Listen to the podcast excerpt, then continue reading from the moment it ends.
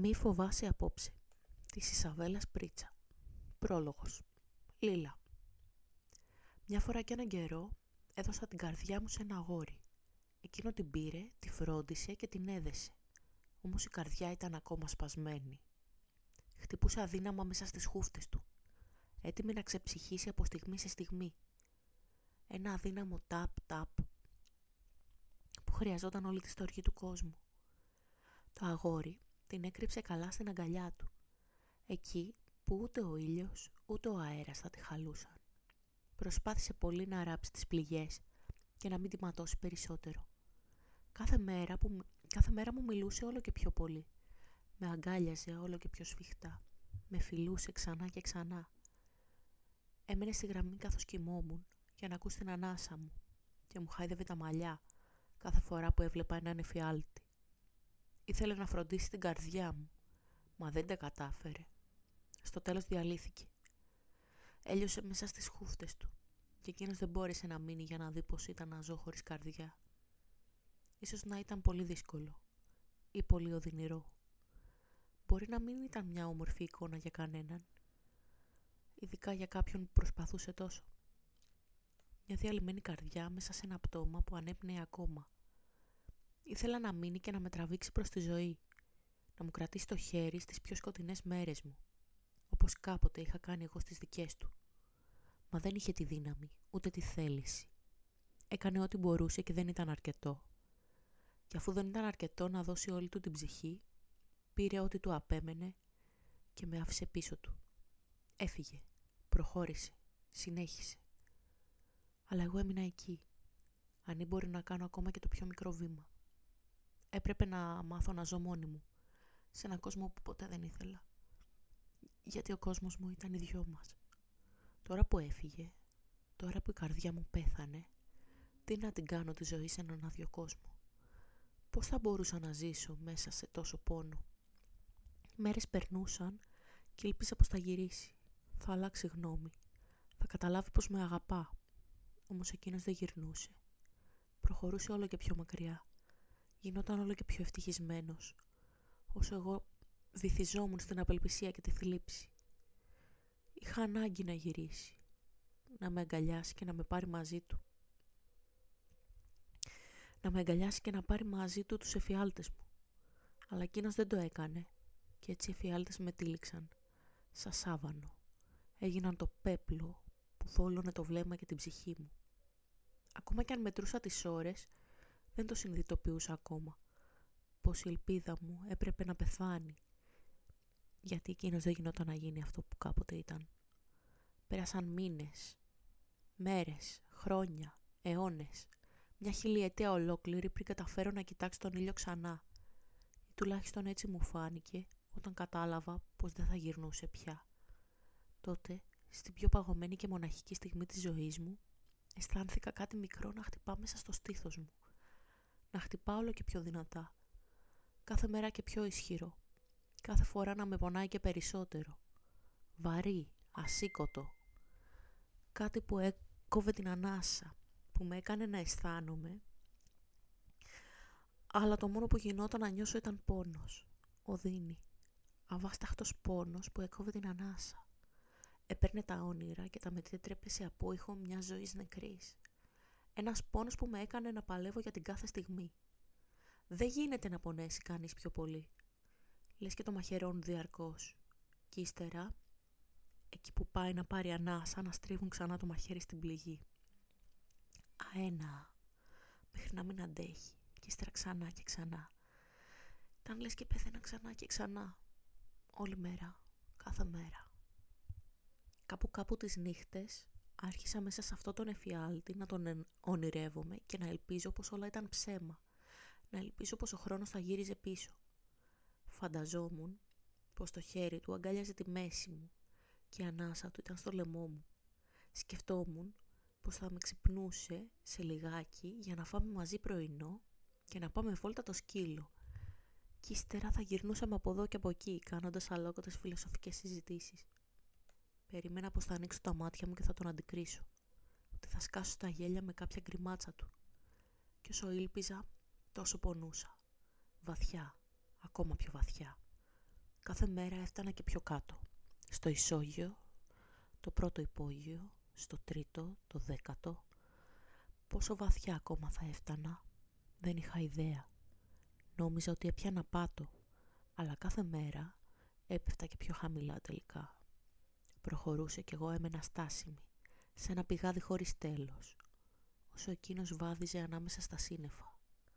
Περίμενα μάταια και πρέπει να συνέλθω. Μερικές φορές καλό είναι να σταματήσεις να ελπίζεις και να προχωρήσεις.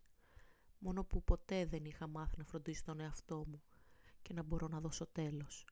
Έτσι αγωνιούσα για την κάθε ανάσα, την κάθε στιγμή και αναρωτιόμουν αν κάποτε κατάφερνα να πέσω τόσο χαμηλά που να έφτανα στην άλλη άκρη, να τρυπούσα τον κόσμο με τον πόνο μου και να έβγαινα από την άλλη πλευρά. Γιατί μόνο έτσι ίσως μπορούσα να καταφέρω να επιπλέψω στην επιφάνεια, μόνο που τελικά άργησα να τα καταφέρω. Ίσως έφτασα στην άλλη όχθη πολύ νωρίς. Κεφάλαιο πρώτο. Καφές με άρωμα τσουρέκι. Λίλα. Μερικές φορές μιλάω με τα λούτρινα κουκλάκια που έχω στο δωμάτιό μου. Ναι, το ξέρω πως είναι παρανοϊκό, αλλά έχει μια βάση. Πιστέψτε με, έχει. Κρύβει μια κεντρική φιλοσοφία που πρέπει να είσαι πολύ μοναχικός ή καλλιτεχνικός τύπος για να κατανοήσεις πλήρως. Ωστόσο παρότι ακροβατεί ανάμεσα σε τρέλα και απελπισία, παρόλα αυτά βγάζει νόημα. Κάποιοι άνθρωποι είχαν την τύχη ή ίσως και ατυχία να περάσουν τα φοιτητικά τους χρόνια στο πατρικό τους σπίτι.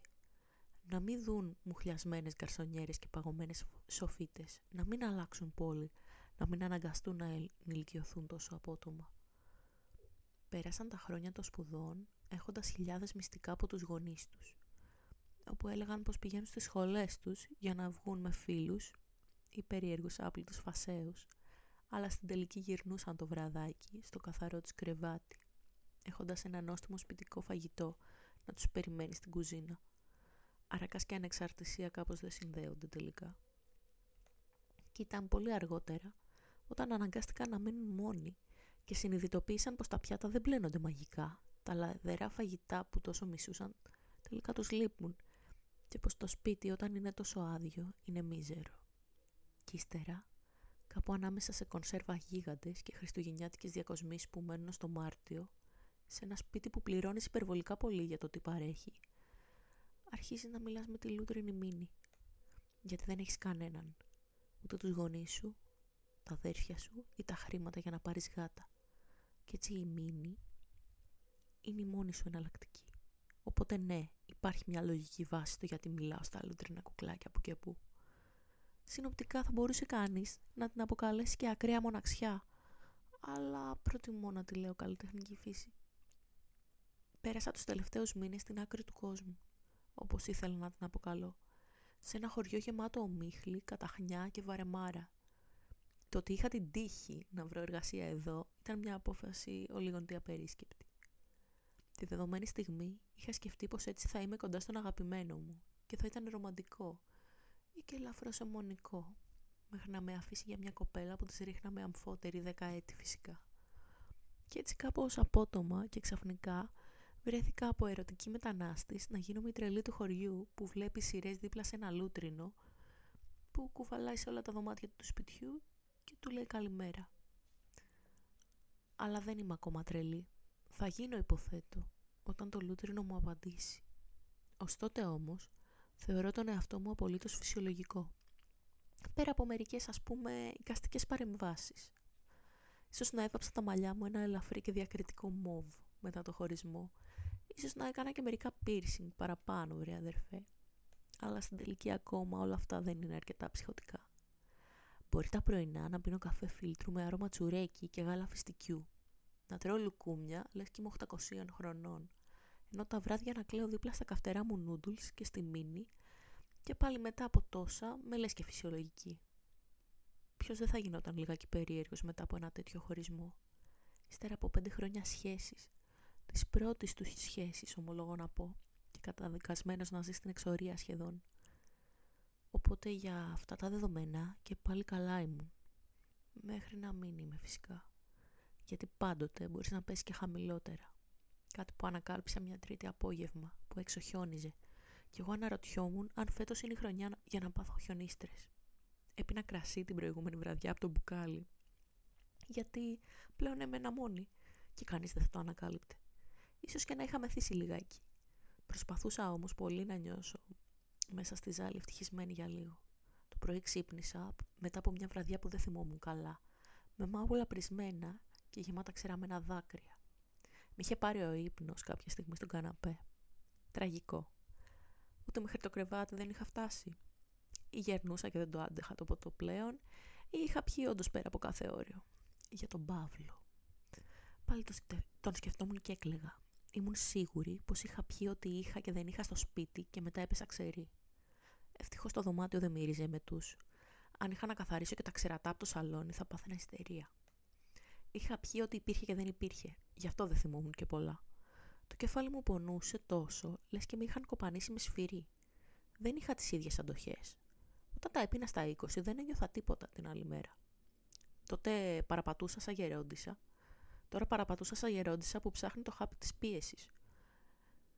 Κρασί πότε ξανά, μπύρες πότε ξανά, μόνο τσάι και αυτό πράσινο, χωρίς καφεΐνη.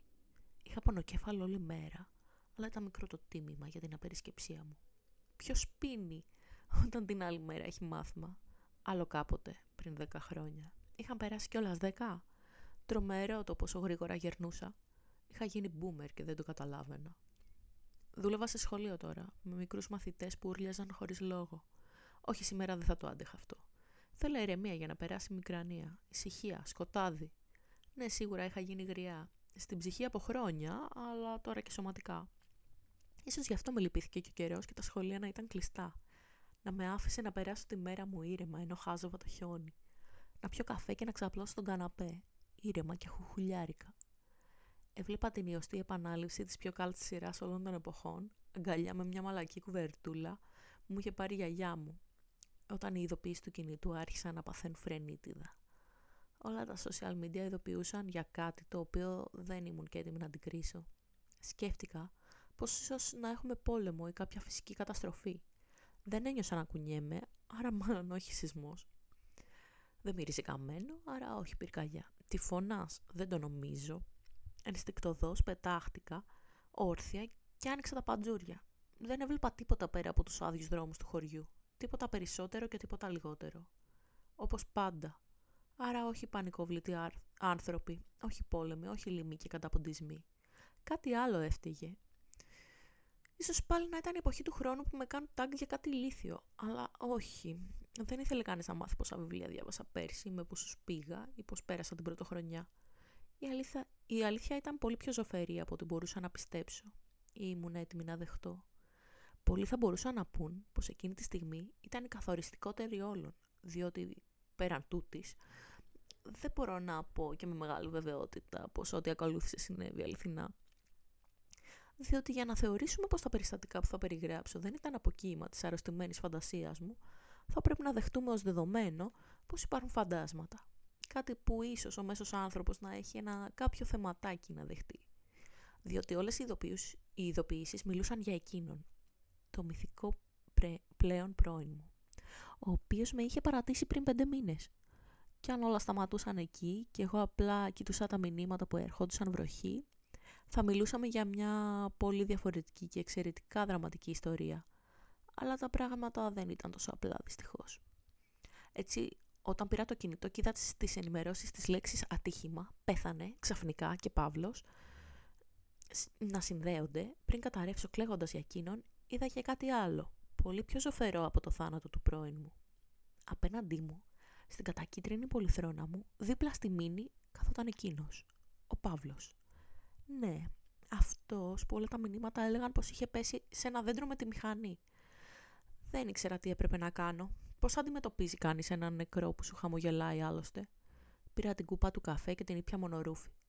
Δεν ξέρω αν το άρωμα τσουρέκι θα βοηθούσε, αλλά σίγουρα η επίγευση του γάλακτο φυστικιού όλο και κάτι έκανε. Πριν να αρχίσω να ουρλιάζω φυσικά. Λίλα ηρεμία, είπε το φάντασμα του Παύλου, καθώς ούρλιαζα και ήμουν έτοιμη να φύγω τρέχοντας από το σπίτι. Είχα οπτικοακουστικέ παρεστήσει. Τι σημαίνει αυτό; Δεν ήμουν λιγάκι μεγάλη για σχιζοφρένεια. Μήπως ο χωρισμός με είχε αποτρελάνει; Η ξαφνική είδηση του θανάτου του πρώην μου με είχε σοκάρει. Αυτό ήταν. Ο Παύλος δεν ήταν εδώ και εγώ φανταζόμουν πως ήταν. Έπρεπε να κοιμηθώ, να ηρεμήσω και να κάνω πως δεν υπάρχει. Ίσως και να έφευγε. Ίσως χρειαζόταν να πάω σε ψυχίατρο. Αν και είχα τις υποψίες μου πως αν του έλεγα πως βλέπω φαντάσματα θα μου φορούσε αυτή την ωραία λευκή ρομπούλα που δένει προς τα πίσω και θα μου έκανε εισαγωγή στο ψυχιατρίο. Οπότε ίσως για την ώρα να προσπαθούσα να τον διώξω με κάποιο τρόπο. Ήμουν έτοιμη να φωνάξω ξουξού όταν ο Παύλος ξαναμίλησε. Ξέρω πως είναι ξαφνικό, πίστεψέ με, αλλά ούτε εγώ θέλω να με δω. Αλλά είμαι, είπε. Ναι, αλλά γιατί, είπα, κάνοντας ένα μικρό διάλειμμα από τα ουρλιαχτά μου. Μιλούσα στην παρέστηση. Δεν ήταν καλό αυτό. Έπρεπε να σταματήσω. Τώρα, τύπου τώρα, αλλά ήθελα να ακούσω και τι θα μου πει. Δεν έχω την παραμικρή ιδέα όμως, μουρμούρισε ο Παύλος και εγώ κάπως βραχνιασμένη, κουρασμένη και απελπισμένη, αποφάσισα να δεχτώ πως μπήκα στη σφαίρα του παραφυσικού ή της απόλυτης τρέλας και να δω που θα με πάει όλο αυτό. Όχι πολύ μακριά ήλπιζα, αλλά και εδώ κατάφερα να κάνω ένα τεράστιο λάθος.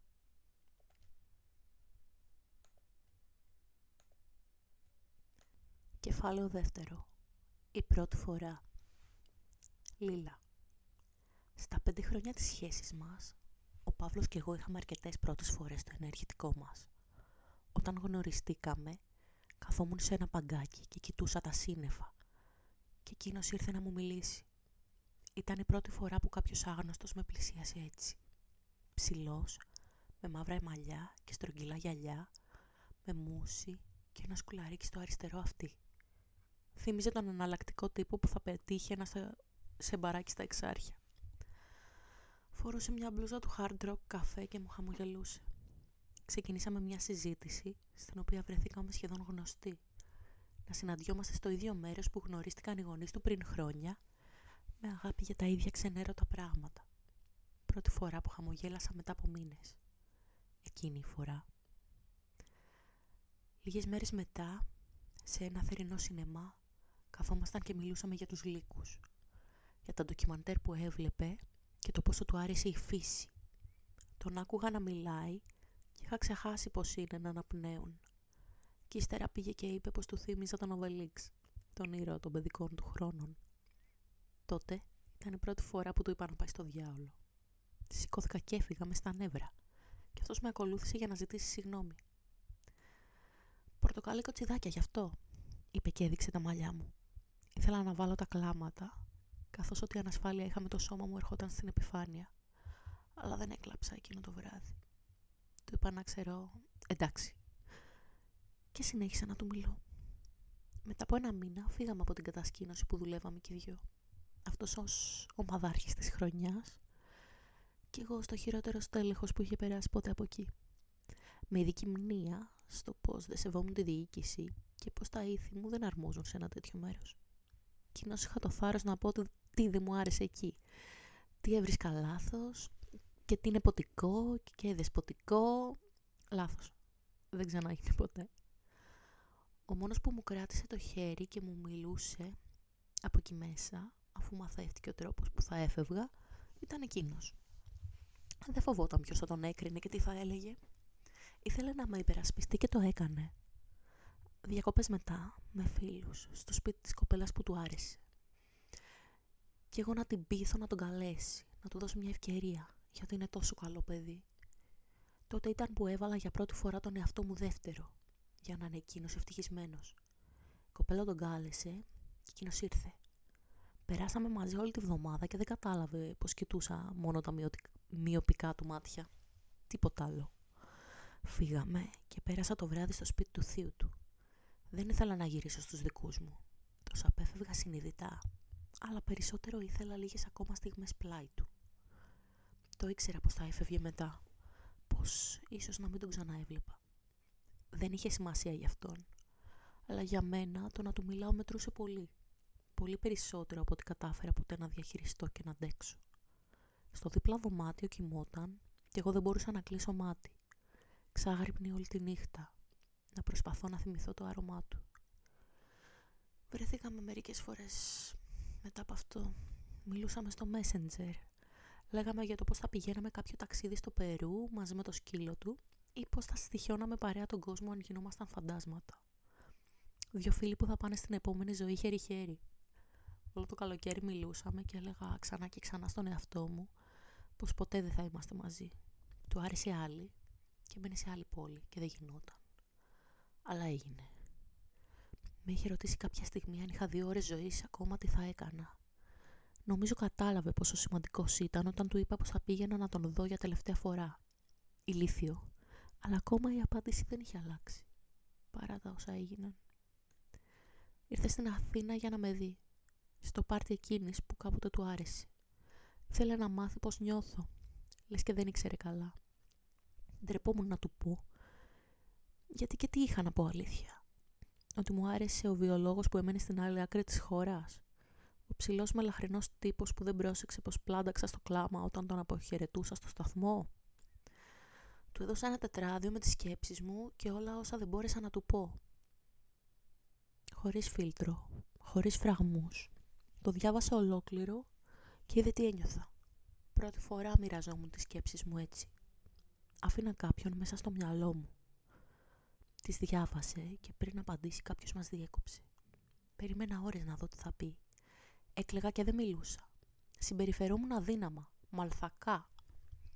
Τον πήγα στο σταθμό για να φύγει για δεύτερη φορά και με πήρε αγκαλιά.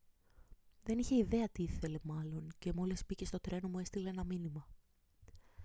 «Έπρεπε να σε είχα φιλήσει», έλεγε και αυτό με έπεισε να γίνω εντελώς τρελή. Πήρα το επόμενο τρένο και έτρεξα να τον βρω, χωρίς σχέδιο και χωρίς δίχτυ ασφαλείας. Μόλις με είδε με φίλησε και πέρασα, πέρασα σπίτι του ένα μήνα από τη ζωή μου. Ένα μήνα που πίστεψα πως θα, του πως θα μου έπαιρνε τους εφιάλτες. Τότε τον είδα να κλαίει τον κρατούσα στην αγκαλιά μου όλη νύχτα. Με είδε αδύναμη, φοβισμένη και με κράτησε κι αυτός. Ήρθαμε κοντά με το να μοιραστούμε τις αδυναμίες μας. Γυμνή, ψυχικά και σωματικά. Κι ύστερα κύλησε ο καιρός. Του είπα πως τον αγαπάω. Μου το είπε κι αυτός. Ερχόμουν να τον δω. Ερχόταν κι αυτός. Άρχισα να ζηλεύω. Έκρυβε πράγματα. Φοβόμουν πως όσο ερχόταν κοντά μου, τόσο πιο οδυνηρό θα είναι πάντα θυμόμουν τη νύχτα που έκλειγε στην αγκαλιά μου και σκεφτόμουν πως δεν γινόταν να τον πληγώσω τόσο.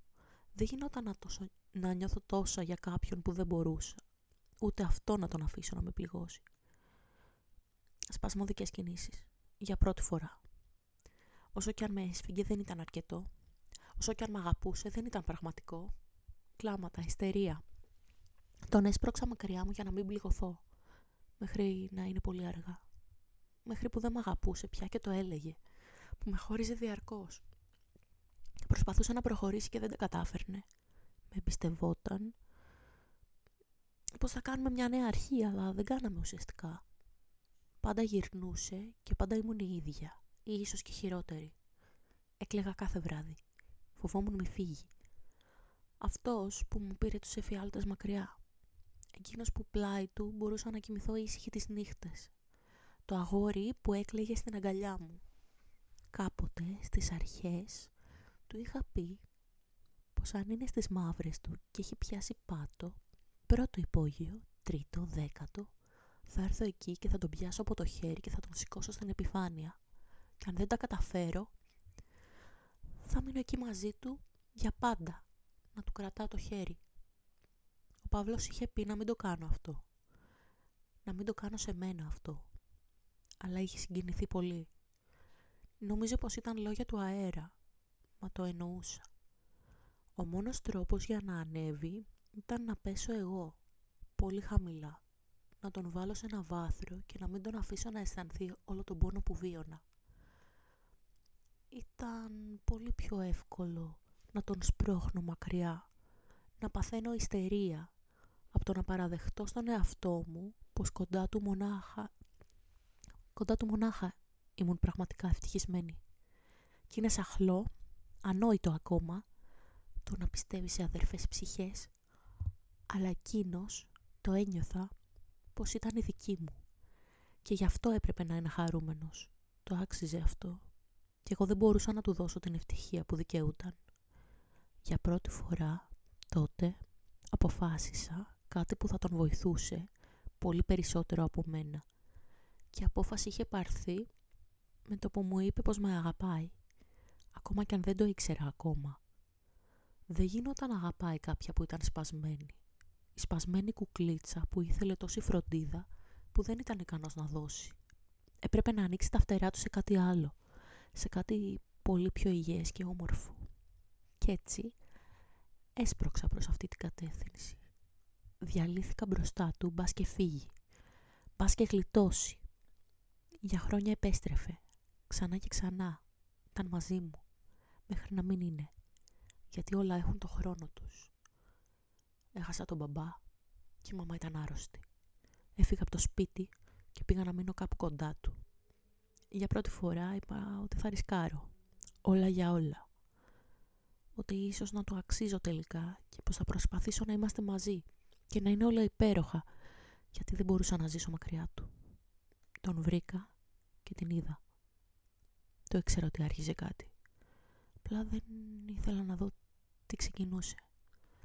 Προτιμούσα να είμαι τυφλή, γιατί ήλπιζα. Είχα ελπίδες πως θα μπορούσα να σώσω τη σχέση που η ίδια διέλυσα. Λες και ήμασταν σε κάποια ρομαντική ταινία που όλα θα έβγαζαν νόημα στο τέλος. Μόνο που δεν ήμασταν.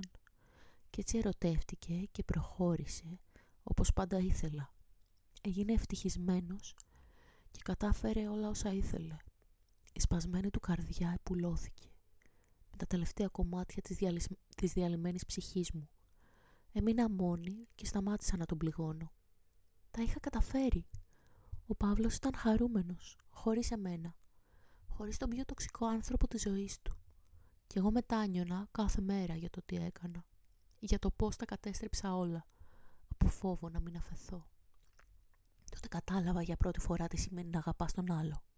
Να διαλύεις τη ζωή σου, τη σχέση σας, την ευτυχία σου. Για να του δώσεις μια ευκαιρία να είναι πραγματικά ευτυχής και πλήρης. Το να αγαπάς σημαίνει να πονάς εσύ, ώστε ο άλλος να μην ξαναπονέσει ποτέ. Ηλίθιο, το ξέρω. Αλλά ποτέ δεν είπα ότι ήμουν και το πιο έξυπνο άτομο στον κόσμο. Μάλλον μετά από όσα έκανα, διεκδικούσα την πρώτη θέση για το πιο χαζό. Κι ύστερα, ο ανόητος ο Παύλος, που τόσο πόνεσα και έσπασα και έκλαψα για να έχει κάτι καλύτερο από τη σχέση μας, πήγε και έπεσε με τη μηχανή του κάπου και πέθανε. Γιατί ήταν τόσο ηλίθιος. Αντί να χαρεί την ευτυχία του, σκέφτηκε να με στοιχιώσει τελικά. Πραγματικά ηλίθιος. Σκέφτηκα καθώς το φάντασμά του μου χαμογελούσε από την άλλη γωνιά του δωματίου. Κεφάλαιο τρίτο. Λευκά σκαλιά. Λίλα. Μερικές φορές δεν μπορείς να αφήσεις έναν άνθρωπο μια κατάσταση πίσω σου. Με τον Παύλο χωρίζαμε, τα ξαναβρίσκαμε, ξαναχωρίζαμε, αλλά πάντοτε μιλούσαμε. Κάθε μέρα. Από την πρώτη στιγμή και ήταν τοξικό και το γνωρίζαμε και οι δυο. Αλλά και μια επιλογή που συνειδητά συνέχισε να συμβαίνει. Η πρώτη φορά που γνώρισε κάποια, μετά από μένα, ήταν η πιο οδυνηρή. Του έκοψα την καλημέρα για τρεις μήνες. Θύμωσε πολύ, αλλά το σεβάστηκε. Μέχρι να μου ξαναμιλήσει. Και ύστερα, και όσο και αν προσπαθούσαμε δεν γινόταν. Σαν αρκομανείς που ξανακύλησαν στην ηρωίνη. Δηλητηριάζαμε τα πάντα, ακόμα και τους εαυτούς μας. Είχαν περάσει αρκετοί μήνες, σχεδόν χρόνος πια, από το πώς χωρίσαμε. Είχα αποδεχτεί πως το να προχωρήσω ήταν πολυτέλεια ίσως πια. Πως εγώ δεν γινόταν να το κόψω. Περνούσαν τρεις μέρες και πάλι είχα ανάγκη να του μιλήσω. Το ίδιο και εκείνος. Μέχρι που έγινε ό,τι έγινε. Μάλλον μέχρι να χάσω κάθε ίχνος λογικής και να φεθώ στην παράνοια. Δεν γινόταν να έχω μπροστά μου το φάντασμα του Παύλου. Να τον βλέπω να μου χαμογελά. Ο Παύλος δεν είχε πεθάνει. Έβλεπα κάποιον εφιάλτη. Ίσως είχα χάσει κάθε επαφή με την πραγματικότητα και είχα δημιουργήσει κάποιο σενάριο στο οποίο ο Παύλος ήταν φάντασμα. Οπτικοακουστικές παρεστήσεις και όλα τα αγαλά. Προτιμούσα οτιδήποτε άλλο παρά την αλήθεια τη δεδομένη στιγμή. Αν ο Παύλος είχε όντως πεθάνει, αν το φάντασμά του είχε έρθει εδώ, τότε ο χρόνος μας ήταν περιορισμένος. θα έφευγε κάποια στιγμή και εγώ θα έμενα εδώ, στάσιμη, όσο εκείνος προχωρούσε σε ένα αλλού που δεν μπορούσα να καν να φανταστώ τι μπορεί να ήταν. Μπροστά μας, εκεί που πριν λίγες στιγμές ήταν το παράθυρό μου, είχαν εμφανιστεί λευκά σκαλιά που συνέχιζαν ανάμεσα στα σύννεφα. Δεν ήξερα τι γινόταν από εδώ και μπρος. Σε αυτό τον εφιάλτη, την παρέστηση, το πιο φρικτό τέλος. Έλα μαζί μου, είπε ο Παύλος που είχε χάσει το χρώμα του. Φοβάμαι, ψιθύρισε και δεν χρειαζόταν να ακούσω κάτι άλλο. Σηκώθηκα και τον πλησίασα. Αργά, προσεκτικά. Μπορούσα άραγε να τον αγγίξω. Δοκίμασα να πιάσω το χέρι του. Συμπαγές. Το έσφιξα στο δικό μου. Ποτέ δεν του άρεσαν οι αγκαλιές και τα αγγίγματα, αλλά δεν είχα άλλο τρόπο να του δείξω πως ερχόμουν μαζί του. Όπου κι αν ήταν το μέρος που πηγαίναμε, όσο μακρινό, όσο αφιλόξενο, δεν γινόταν να τον αποχαιρετήσω εδώ και τώρα. Χρειαζόμουν χρόνο ακόμα. Πολύ χρόνο. Όλο το χρόνο του κόσμου ίσως. Βαδίζαμε αργά στα σκαλιά, αλλά δεν γινόταν κάτι. Ούτε δαίμονες, ούτε δεράκι. Μόνο σύννεφα και λευκά σκαλοπάτια. Όσο ανεβαίναμε και πιο ψηλά, κρύωνα όλο και πιο πολύ. Θυμήθηκα ξαφνικά πως φορούσα τις πιτζάμες μου και ότι οι ρηγέ πιτζάμες δεν ήταν κατάλληλες για ένα ταξίδι στον ουρανό. Μη φοβάσαι. Ό,τι είναι θα είμαι κι εγώ εδώ, είπα και του χαμογέλασα. Το βλέμμα του ήταν θλιμμένο πάλι. Ίσως έβλεπα την αντανάκλασή μου μέσα του, σε ένα καθρέφτισμα του τι ένιωθα. Κάποια στιγμή ο δρόμος έφτασε στο τέλος του. Βρεθήκαμε σε μια πύλη. Πολυποιητικό. Την περίμενα χρυσή, μα ήταν από βάρη ξύλο. Πάνω της είχε διάφορα σχήματα σκαλισμένα και επιγραφές σε γλώσσες που δεν καταλάβαινα. Φαινόταν αρχαία, αλλά χωρίς καμία φθορά. Μπορεί να είχε κατασκευαστεί και χτες. Ένα χτες εκατομμύρια χρόνια πριν. Δεν ήξερα τι ακολουθούσε. Κάποιος θα έρχονταν να μας ανοίξει. Πρέπει να περιμένουμε, να χτυπήσουμε. Τι γίνεται σε τέτοιες περιπτώσεις; Δεν είχα ακολουθήσει άλλο νεκρό στο παράδεισο ποτέ. Ο Παύλος με τράβηξε από το χέρι και την άνοιξε. Πάντα ήταν αποφασιστικός. Περίμενα να δω πράσινους κήπους και πουλάκια να τη τυβίζουν. Ανθρώπους στα λευκά να συζητούν ήρεμα. Είχα περιορισμένη φαντασία τελικά. Ακόμα και τότε δεν συνειδητοποιούσα πως ο παράδεισος δεν είναι ένα μέρος, μα μια κατάσταση μέσα μας. Όπως και να έχει, δεν ήμασταν μπροστά στις πύλες του παραδείσου, γιατί μόλις ανοίξαμε την πόρτα δεν είδαμε τίποτα πίσω της κυριολεκτικά, μόλις ανοίξαμε την πόρτα άρχισαμε να πέφτουμε στο, στο κενό και στο σκοτάδι. Τουλάχιστον, όσο πέφταμε, πέφταμε μαζί, πιασμένοι χέρι-χέρι. Κεφάλαιο τέταρτο. Περιστατικό 5-10. Λίλα. Όταν η πτώση μας σταμάτησε και πιάσαμε πάτο, βρεθήκαμε σε ένα πέτρινο δωμάτιο φωτισμένο από πυρσούς. Πολύ μεσαιωνικό και άδειο. Δεν ξέρω αν ό,τι βλέπαμε περιοριζόταν από τα όρια της φαντασίας μας. Ήταν έτσι πάντοτε. Κάποτε είχα διαβάσει πως ό,τι ονειρευόμαστε είναι ένα κολάζ από μέρη και ανθρώπους που έχουμε συναντήσει κάποτε. Ο εγκέφαλός μας καταγράφει τις πληροφορίες και χωρίς να το γνωρίζουμε τις προβάλλει στο υποσυνείδητό μας. Αναρωτιόμουν αν το πέτρινο δωμάτιο ήταν μια μίξη από μέρη που είχα επισκεφθεί και δεν το θυμόμουν. Η μυρωδιά μούχλας, η αίσθηση του κρύου, το εμίφος. Άραγε ήταν όλα ένα ψέμα που δημιουργούσε το μυαλό μου, μια παρέστηση, για να τραβήξω κοντά μου τον Παύλο.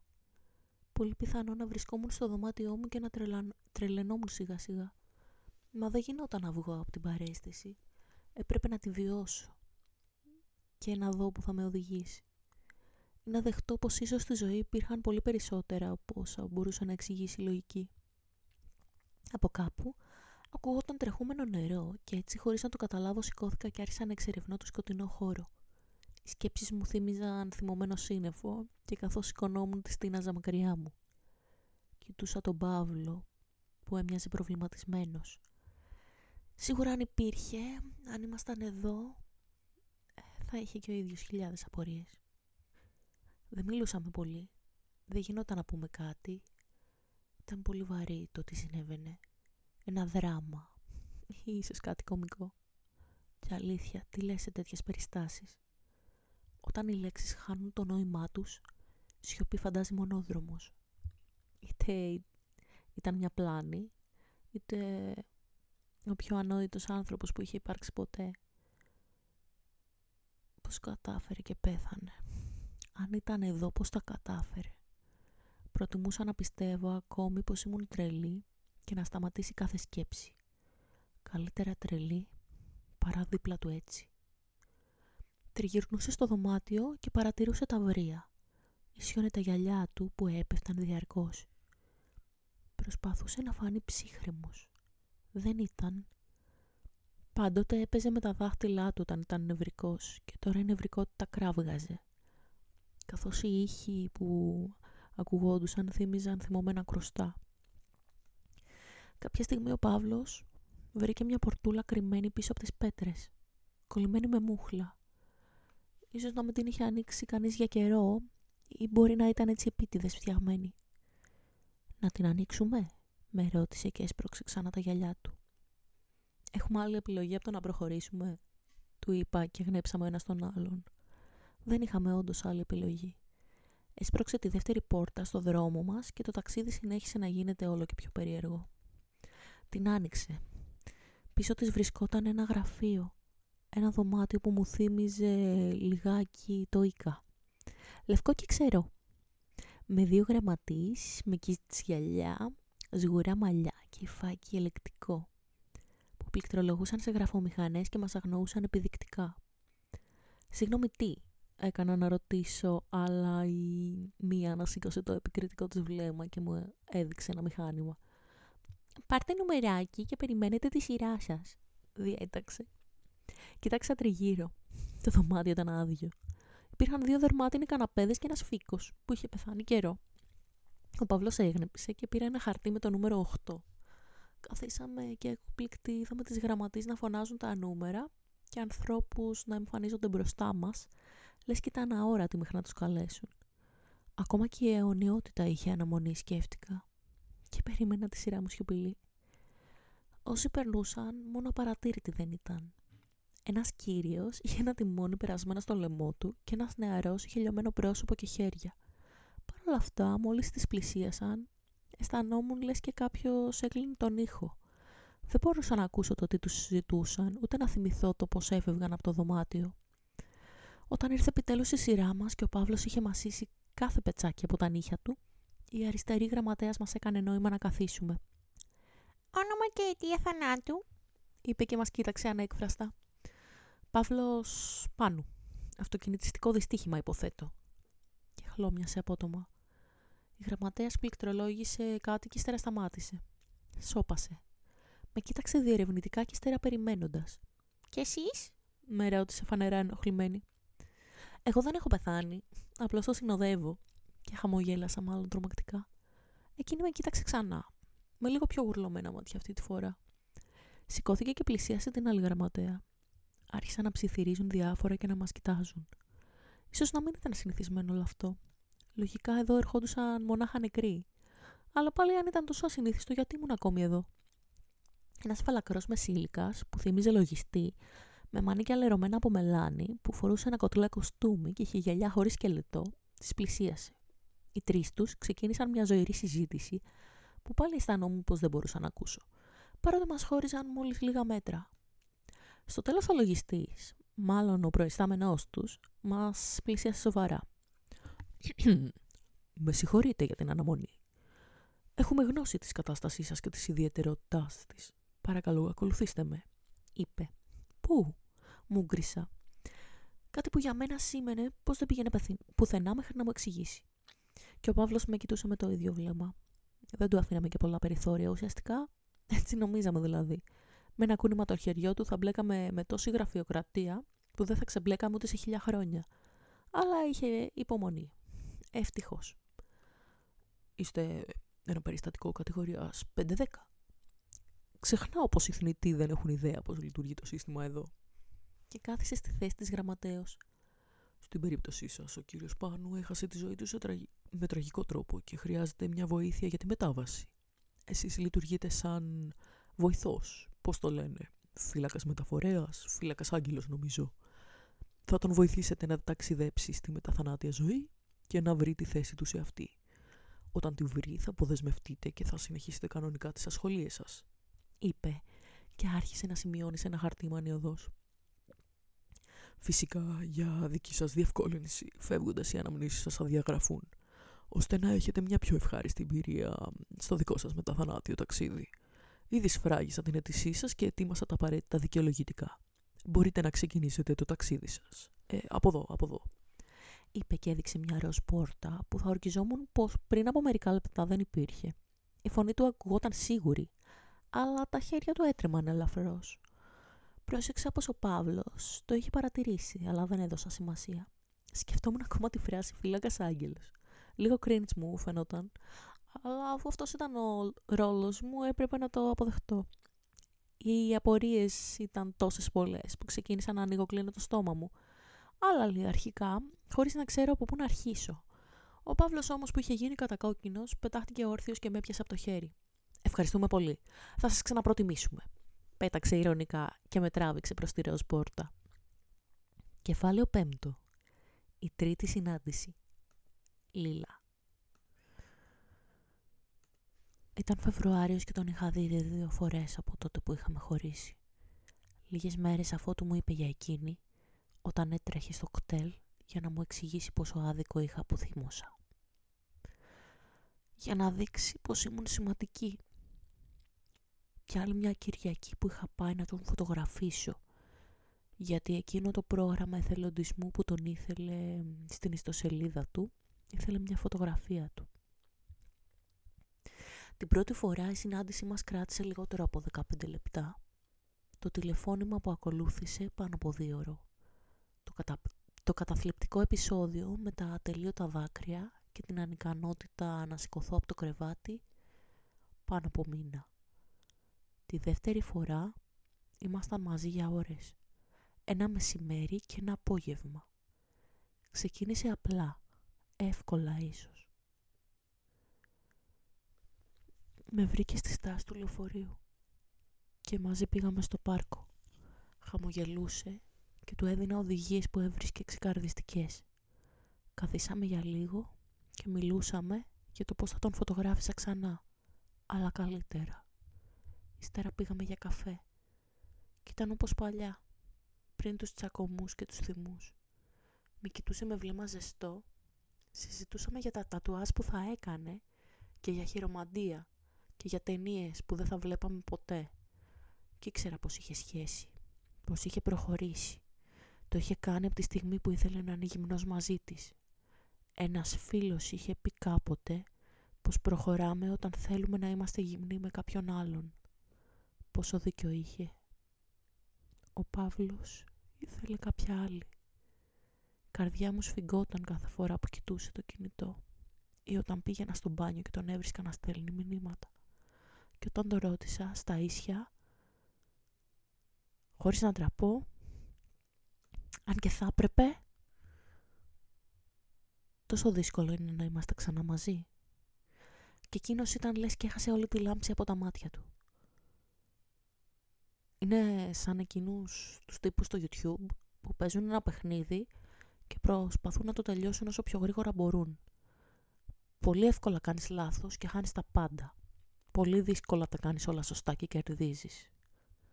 Εκεί είμαστε εμείς, μουρμούρισε ανέκφραστα. Πολύ εύκολο να γίνουν όλα χειρότερα, αλλά πολύ δύσκολο να πάνε καλύτερα, σωστά. Είπα και ήμουν έτοιμη να κλάψω ξανά. Δεν έπρεπε, αλλά ήμουν. Μετά από αυτό συνεχίσαμε να λέμε βλακίες, που δεν ήταν τόσο ανάλαφρες πια. Του έδωσα να κρατήσει τα λαστιχάκια που φορούσα πάντοτε στα χέρια εκείνα που μου τον θύμιζαν, γιατί έδαινε κάποτε τα μαλλιά του με αυτά. Τα ξαναφόρεσα και ήξερε πως ήθελα κάτι δικό του πάνω μου, διαρκώς. Τόσο κολλημένη ήμουν, τόσο ερωτευμένη. Πήγαμε για φαγητό και μόλις βρήκα μια φίλη μου εξαφανίστηκε. Περίμενα μια μέρα για να, το... για... Περίμενα μια μέρα για να κλάψω. Να είμαι μόνη μου και να με δει κανείς. Δεν υπήρχαν δικαιολογίες πια. Κανείς πλέον δεν ήθελε να ακούει για το κόλλημά μου. Είχα γίνει βαρετή και μίζερη και όλοι είχαν ακούσει τόσα πολλά για το πόσο φρικτός και άδικος ήταν. Τους είχα πείσει όλους πως ήταν τέρας, αλλά ίσως εγώ να ήμουν τελικά το τέρας. Εγώ έλπιζα να χωρίσει, να χαλάσει τη σχέση του, την ευτυχία του. Για κάτι που τον είχε πονέσει πολύ κάποτε και που ακόμα και να ξανάρχιζε από την αρχή πάλι θα τον έκανε να υποφέρει. Είχα πει πως δεν θα τον ξαναδώ, δεν θα του ξαναμιλήσω, δεν θα τον σκεφτώ. Όλα ψέματα για να με αφήσουν στην ησυχία μου. Δεν ήθελα να το άρνουμε πια, δεν μπορούσα. Είχα γίνει το μίζερο άτομο που όλοι πίστευαν πως είμαι δεν είχα καμία αίσθηση ηθικής ευθύνης. Καμία αξιοπρέπεια και κανέναν αυτοσεβασμό. Του μιλούσα από ανάγκη και όσο κι αν με παρακαλούσε να προχωρήσω το αρνιόμουν πεισματικά. Και έτσι συναντηθήκαμε ξανά. Πήγα χαράματα να τον βρω. Θα τον φωτογράφιζα τη νύχτα. Μου ερχόταν αναγούλα, αλλά δεν γινόταν να κρατηθώ. Μια στιγμή αδυναμίας θα είναι. Έτσι με παραμύθιαζα. Έτσι με έπειθα πως ήταν σωστό. Αλλά ήξερα πολύ καλά και τι έπρεπε και τι δεν έπρεπε να κάνω. Και αυτό που έγινε δεν έπρεπε να συμβεί. Θα ήταν ο λόγος που θα υποφέραμε και δυο. Ο καθένας για άλλους λόγους. Τελείωσα μια σειρά διαδικτυακών μαθημάτων και πήγαμε μαζί στο πάρκο. Τη νύχτα είχε άλλο στυλ, πιο μυθιστηριώδες. Το γρασίδι έλαμπε βρεγμένο και ο ουρανός έκανε το δέρμα του να φαντάζει ακόμα πιο ροδαλό. Τα μάτια του έκαιγαν. Με κοιτούσαν τόσο έντονα που δεν θυμόμουν καλά-καλά να αναπνεύσω. Όχι να τον φωτογραφίσω. Δεν γελούσαμε τώρα. Απόψε θα κοιμόμουν στο σπίτι του. Δεν μας χώριζαν 200 χιλιόμετρα, μόνο ένας στίχος και αυτός ψεύτικος. Το ξέραμε καλά πως η κατάσταση θα έπαιρνε άσχημη τροπή. Ακόμα και τώρα γινόταν να σταματήσει. Να σκεφτώ το πόσο με πλήγωσε να υπολογίσει το πόσο θα πλήγωνε τρία άτομα αυτή τη νύχτα. Για ένα λάθος της στιγμής. Ένα λάθος χωρίς ελαφρυντικά. Πήγαμε στο σπίτι του παραπατώντας. Ήπιαμε κάτι μπύρες γυρνώντας από τη φωτογράφηση για να έχουμε δικαιολογία το αλκοόλ. Ξέραμε τι θα γίνει εξ αρχής. Από τη στιγμή που κανονίστηκε αυτή η συνάντηση, από την ώρα που κοιταχτήκαμε, όλα ήταν ξεκάθαρα. Και εμείς οι χειρότεροι άνθρωποι πάνω στη γη. Άρχισε να με φυλάει. Θα μπορούσα να τον είχα σταματήσει. Έπρεπε. Δεν το έκανα. Άρχισα να του βγάζω τα ρούχα. Δεν σταματήσαμε ούτε λεπτό. Το είχαμε αρχίσει τώρα και δεν υπήρχε επιστροφή. Σε κάθε βήμα υπήρχε επιστροφή. Απλά δεν μας ένοιαζε. Και ο καθένας μας χάθηκε στη στιγμή για τους δικούς του λόγους. Γνώριμες κινήσεις, γνώριμα σώματα. Η οικειότητα που μου έλειπε τόσο καιρό το άρωμά του, η γεύση του, η φωνή του. Παράξενο το πως αυτό που θέλουμε πάντα έρχεται τις πιο ακατάλληλες στιγμές. Όταν το σωστό φαντάζει λάθος και το λάθος σωστό. Δεν ήταν λίγες στιγμές, μα ένα ολόκληρο βράδυ γεμάτο λάθη. Αναμνήσεις που ξεπηδούσαν και δίναν μια αίσθηση ξεχασμένη. Θυμόμουν κάθε μας φορά καθώς τον φιλούσα. Κάθε όμορφη ανάμνηση ξεχνούσα το που βρισκόταν, ποιον μπορεί να πλήγωνα και που μπαίνουν τα όρια. Αν ο μικρός μου εαυτός με έβλεπε, το κοριτσάκι που ήμουν κάποτε θα με έφτινε. Θα με κατηγορούσε για πολλά και θα μου θύμιζε πως είχα κάποτε αξίες και ιδανικά. Αλλά ποια ιδανικά κράτησα στο τέλος. Πρέπει να ξυπνήσω το πρωί, γυμνή δίπλα του, για να καταλάβω πως δεν υπήρχε πιο κάτω.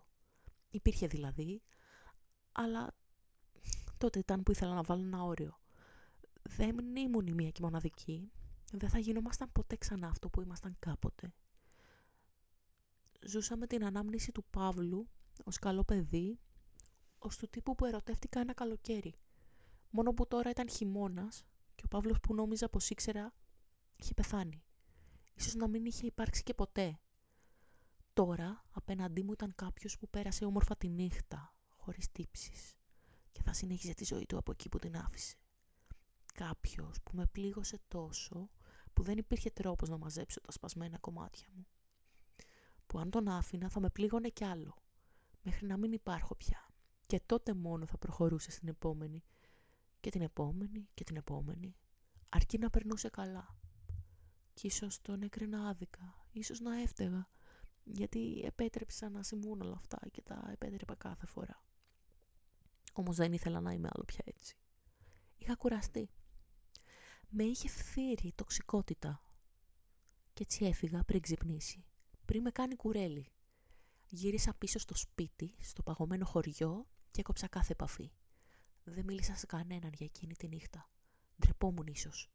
Όμως πιο πολύ αισθάνομουν τύψεις που είχα γίνει ένας τέτοιος άνθρωπος. Και είχα την ανάγκη να το κρύψω από τους άλλους. Ήθελα να συνεχίσουν να πιστεύουν πως ήμουν κάτι καλύτερο. Και ας μην ήμουν. Κεφάλαιο έκτο. Η πόλη στον ουρανό. Λίλα. Η Μαγκαλίσα ήταν μια πόλη στον ουρανό που θυμίζει τη Βενετία. Γεμάτη με γραφικά κτίρια και δεντρόκηπους ανάμεσα στα σύννεφα. Πετρόχτιστα σπίτια που στις αυλές τους άνθιζαν νυπενθοί παράθυρα που πίσω τους έκρυβαν μάγισσες με αστροστόλοι στα φορέματα. Κήπους που περπατούσαν ε, στα μονοπάτια τους ποιητές και φιλόσοφοι και βιβλιοθήκες που έκρυβαν βιβλία ψυχών και ονείρων. Εκεί ο χρόνος ήταν παγωμένος σε ένα αιώνιο ηλιοβασίλεμα. Τα χρώματα θερμά και οικία, σαν την αίσθηση του ονείρου που σε αφήνει λίγο πριν ξυπνήσεις. Βαδίζαμε με τον Παύλο δίπλα στα μονοπάτια από νερό χωρίς να ξέρουμε που βρισκόμασταν, χωρίς να γνωρίζουμε γιατί η ροζ πόρτα μας είχε οδηγήσει εκεί.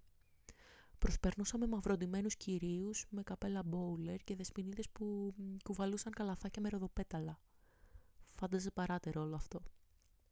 Σε μια ελαιογραφία, σε ένα πίνακα χρωμάτων και υφών, βρισκόμασταν σαν παραφορνία, σαν σβησμένο τσιγάρο που κατέστρεφε το μουσαμάκι το σχέδιο. Με τον Παύλο έτσι ήμασταν. Μαζί δεν λειτουργούσαμε, πουθενά. Μπορεί να προχωρούσαμε στην πόλη των ερωτευμένων, εκεί όπου κάθε άλλο ζευγάρι θα έβρισκε τη θέση του, αλλά δεν ταιριάζαμε. Γιατί να βαδίζω σε μια πόλη μαγική με το φάντασμα εκείνου που με έκανε να αισθάνομαι το πιο μικρό πρεπές άτομο στον κόσμο. Τον οδηγούσα στην αθανασία λες και βάδιζα στη δική μου κόλαση. Κάθε βήμα με κούρασε, με πονούσε. Το να μυρίζω καραμέλα στον αέρα και φρίσκα κουρασάν, να βλέπω παιδιά που έπαιζαν με ξύλινα καλλιδοσκόπια και ρομποτικά γατάκια σε μια άλλη ζωή, με μια άλλη παρέα, θα μου έδινε τροφή για χιλιάδες ιστορίες. Τώρα όμως όλα ήταν άγευστα και άχρωμα. Μπορούσα να γελάσω, να φορέσω μια μάσκα στην οποία δεν θα έβλεπα τίποτα πέρα από τη μύτη μου. Αλλά και πάλι κάποια στιγμή θα αναγκαζόμουν να δω την αλήθεια γυμνή. Και η αλήθεια ήταν μία και μοναδική βοηθούσα κάποιον να προχωρήσει, να διαβεί το δικό του μονοπάτι της μεταθανάτιας ζωής, ενώ εγώ είχα μείνει στάσιμη. Η νύχτα που περάσαμε μαζί δεν είχε παγώσει μέσα μου ακόμη. Δεν είχε γίνει μια ανάμνηση μισοξεχασμένη που να μπορώ να δικαιολογήσω να αφήσω πίσω. Ήταν εκεί στο νου μου διαρκώς. Είχα γίνει αυτό το πρόσωπο. Ο άνθρωπος που δεν είχε ειδικούς φραγμούς, που δεν υπολόγιζε κανέναν και τίποτα, ούτε καν εμένα. Πώς έκανα κάτι που θα με πλήγωνε τόσο; Γιατί για μια νύχτα πήγα τη ζωή μου πίσω τρία χρόνια, πέντε ίσως. Για μια νύχτα ήμουν το τρίτο πρόσωπο σε μια σχέση. Αυτή που διαλύει καταστάσεις. Εγώ το προκάλεσα. Το μόνο σε μένα και στους άλλους. Και αν όλο αυτό ήταν παρέστηση, ήταν η τιμωρία μου, η κόλαση που έπρεπε να ζήσω. Μόνο που δεν υπήρχε εξηλαίωση στο τέλος γιατί φορούσα πια τόσες μάσκες που η μεταμέλειά μου δεν γνώριζαν αν ήταν ειλικρινής, αν θα μπορούσε ποτέ να είναι. Καθώς βαδίζαμε, σαν χαμένοι για ώρες, σε μια πολυκόσμημα που μας κατάπινε σε λαβύρινθος, ο Παύλος είδε έναν άνθρωπο μέσα στο πλήθος. Κάτι μέσα μου με τραβάει να τον πλησιάσω, ψιθύρισε και σφίγγοντας το χέρι μου στο δικό του, έτρεξε προς το μέρος του. Δεν ξέρω γιατί με έπιασε από το χέρι τόσο, με έπιανε από το χέρι τόσο συχνά, δεν θα έμενα ποτέ πίσω μόνη μου με τα φαντάσματα, ακόμα και αν ζούσα σε μια πόλη ανάμεσα στα σύννεφα. Ο άντρας φορούσε μανδύα, μαύρο και βελούδινο. Ξεχώριζε πράγματι ανάμεσα στο πολύχρωμο πλήθος, αν και οι υπόλοιποι δεν φαινόντουσαν να τον προσέχουν. Η κουκούλα του έκρυβε το πρόσωπο και έτσι δεν μπορούσα να διακρίνω καλά αν ήταν νέος ή μεγαλύτερος. Αν και από το ύψος και μόνο πίστευα πως δύσκολα να είναι γέρος. Φάντασε σχεδόν τόσο ψηλός όσο ο Παύλος και δεν θυμόμουν να είχα συναντήσει κάποιον γέρο τόσο ευθυτενή.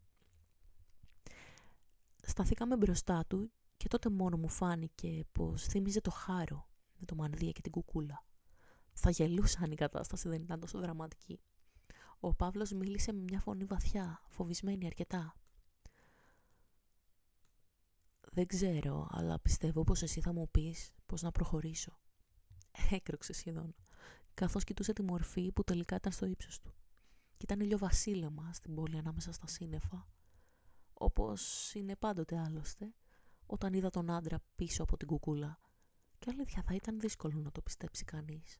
Αλλά ο άντρας ήταν ο ίδιος ο Παύλος, αλλά λιγατική αλλιώτικος. Λες και τα μαλλιά του ήταν ελάχιστα διαφορετικά και τα γυαλιά του πιο καθαρά. Θύμιζε καθρέφτη του. Του τι θα μπορούσε να είναι ο Παύλος αν η ζωή που είχε ήταν διαφορετική. Διαπίστωση που τελικά ταυτιζόταν και με την πραγματικότητα. Ο δεύτερος Παύλος έδειξε στον Παύλο ένα βιβλίο μαύρο και χαρτόδετο. Του έδωσε να το διαβάσει. Το βιβλίο της ψυχής τους. Αυτό του εξήγησε πως ήταν και ύστερα άρχισαν να μιλάνε ώρα πολύ. Του είπε πως ο κόσμος δεν είναι ένας, αλλά πολύ. Σαν διαστάσεις παράλληλες. Σύμπαντα σε με μικρές ή μεγάλες διαφορές. Σε μερικά από αυτά υπήρχαν και άλλοι Παύλοι, με άλλα ονόματα και ιδιότητες. Αυτός ο Παύλος ήταν ευκοπιός, σε έναν κόσμο που είχε μαγεία και τεχνολογία αλλιώτικη από τη δική μας. Στο κόσμο που η Μαγκαλίσα ήταν πραγματική πόλη, όπου δεν ζούσαν φαντάσματα στους κήπους της, αλλά μάγοι και εφευρέτες. Ήρθε να μας συναντήσει απόψε, γιατί κάποτε και αυτός, χωρίς να το καλοσκεφτεί, έκανε μια ευχή. Ζήτησε να μάθει πώς θα ήταν η ζωή του, αν δεν είχε γνωρίσει την αγαπημένη του. Και αυτό τελικά σημαίνει να καθοδηγήσει ένα φάντασμα του εαυτού του. Το μόνο που ήξερε χρόνια πριν ήταν πως έπρεπε να βρεθεί σε αυτό το σημείο ετούτη ακριβώς τη μέρα. Και έτσι έκανε. Βρήκε τον Παύλο και του έδωσε το βιβλίο να το διαβάσει και ο Παύλος δεν είπε τίποτα.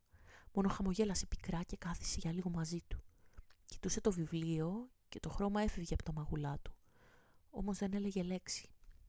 Μόνο στο τέλος ένα αδύναμο χαμόγελο έκανε τα χείλη του να κυρτώσουν ελαφρώς. Είμαστε έτοιμοι να προχωρήσουμε, Λίλα. Μου ψιθύρισε. Περίμενα κάποια εξήγηση, αλλά δεν είπε κάτι παραπάνω. Σώπασε απότομα και βαθιά, λες και η σιωπή ήταν το μόνο που είχε μείνει. Κοίταξα το δεύτερο Παύλο και με κοίταξε κι αυτός, εξίσου θλιμμένα με τον αληθινό.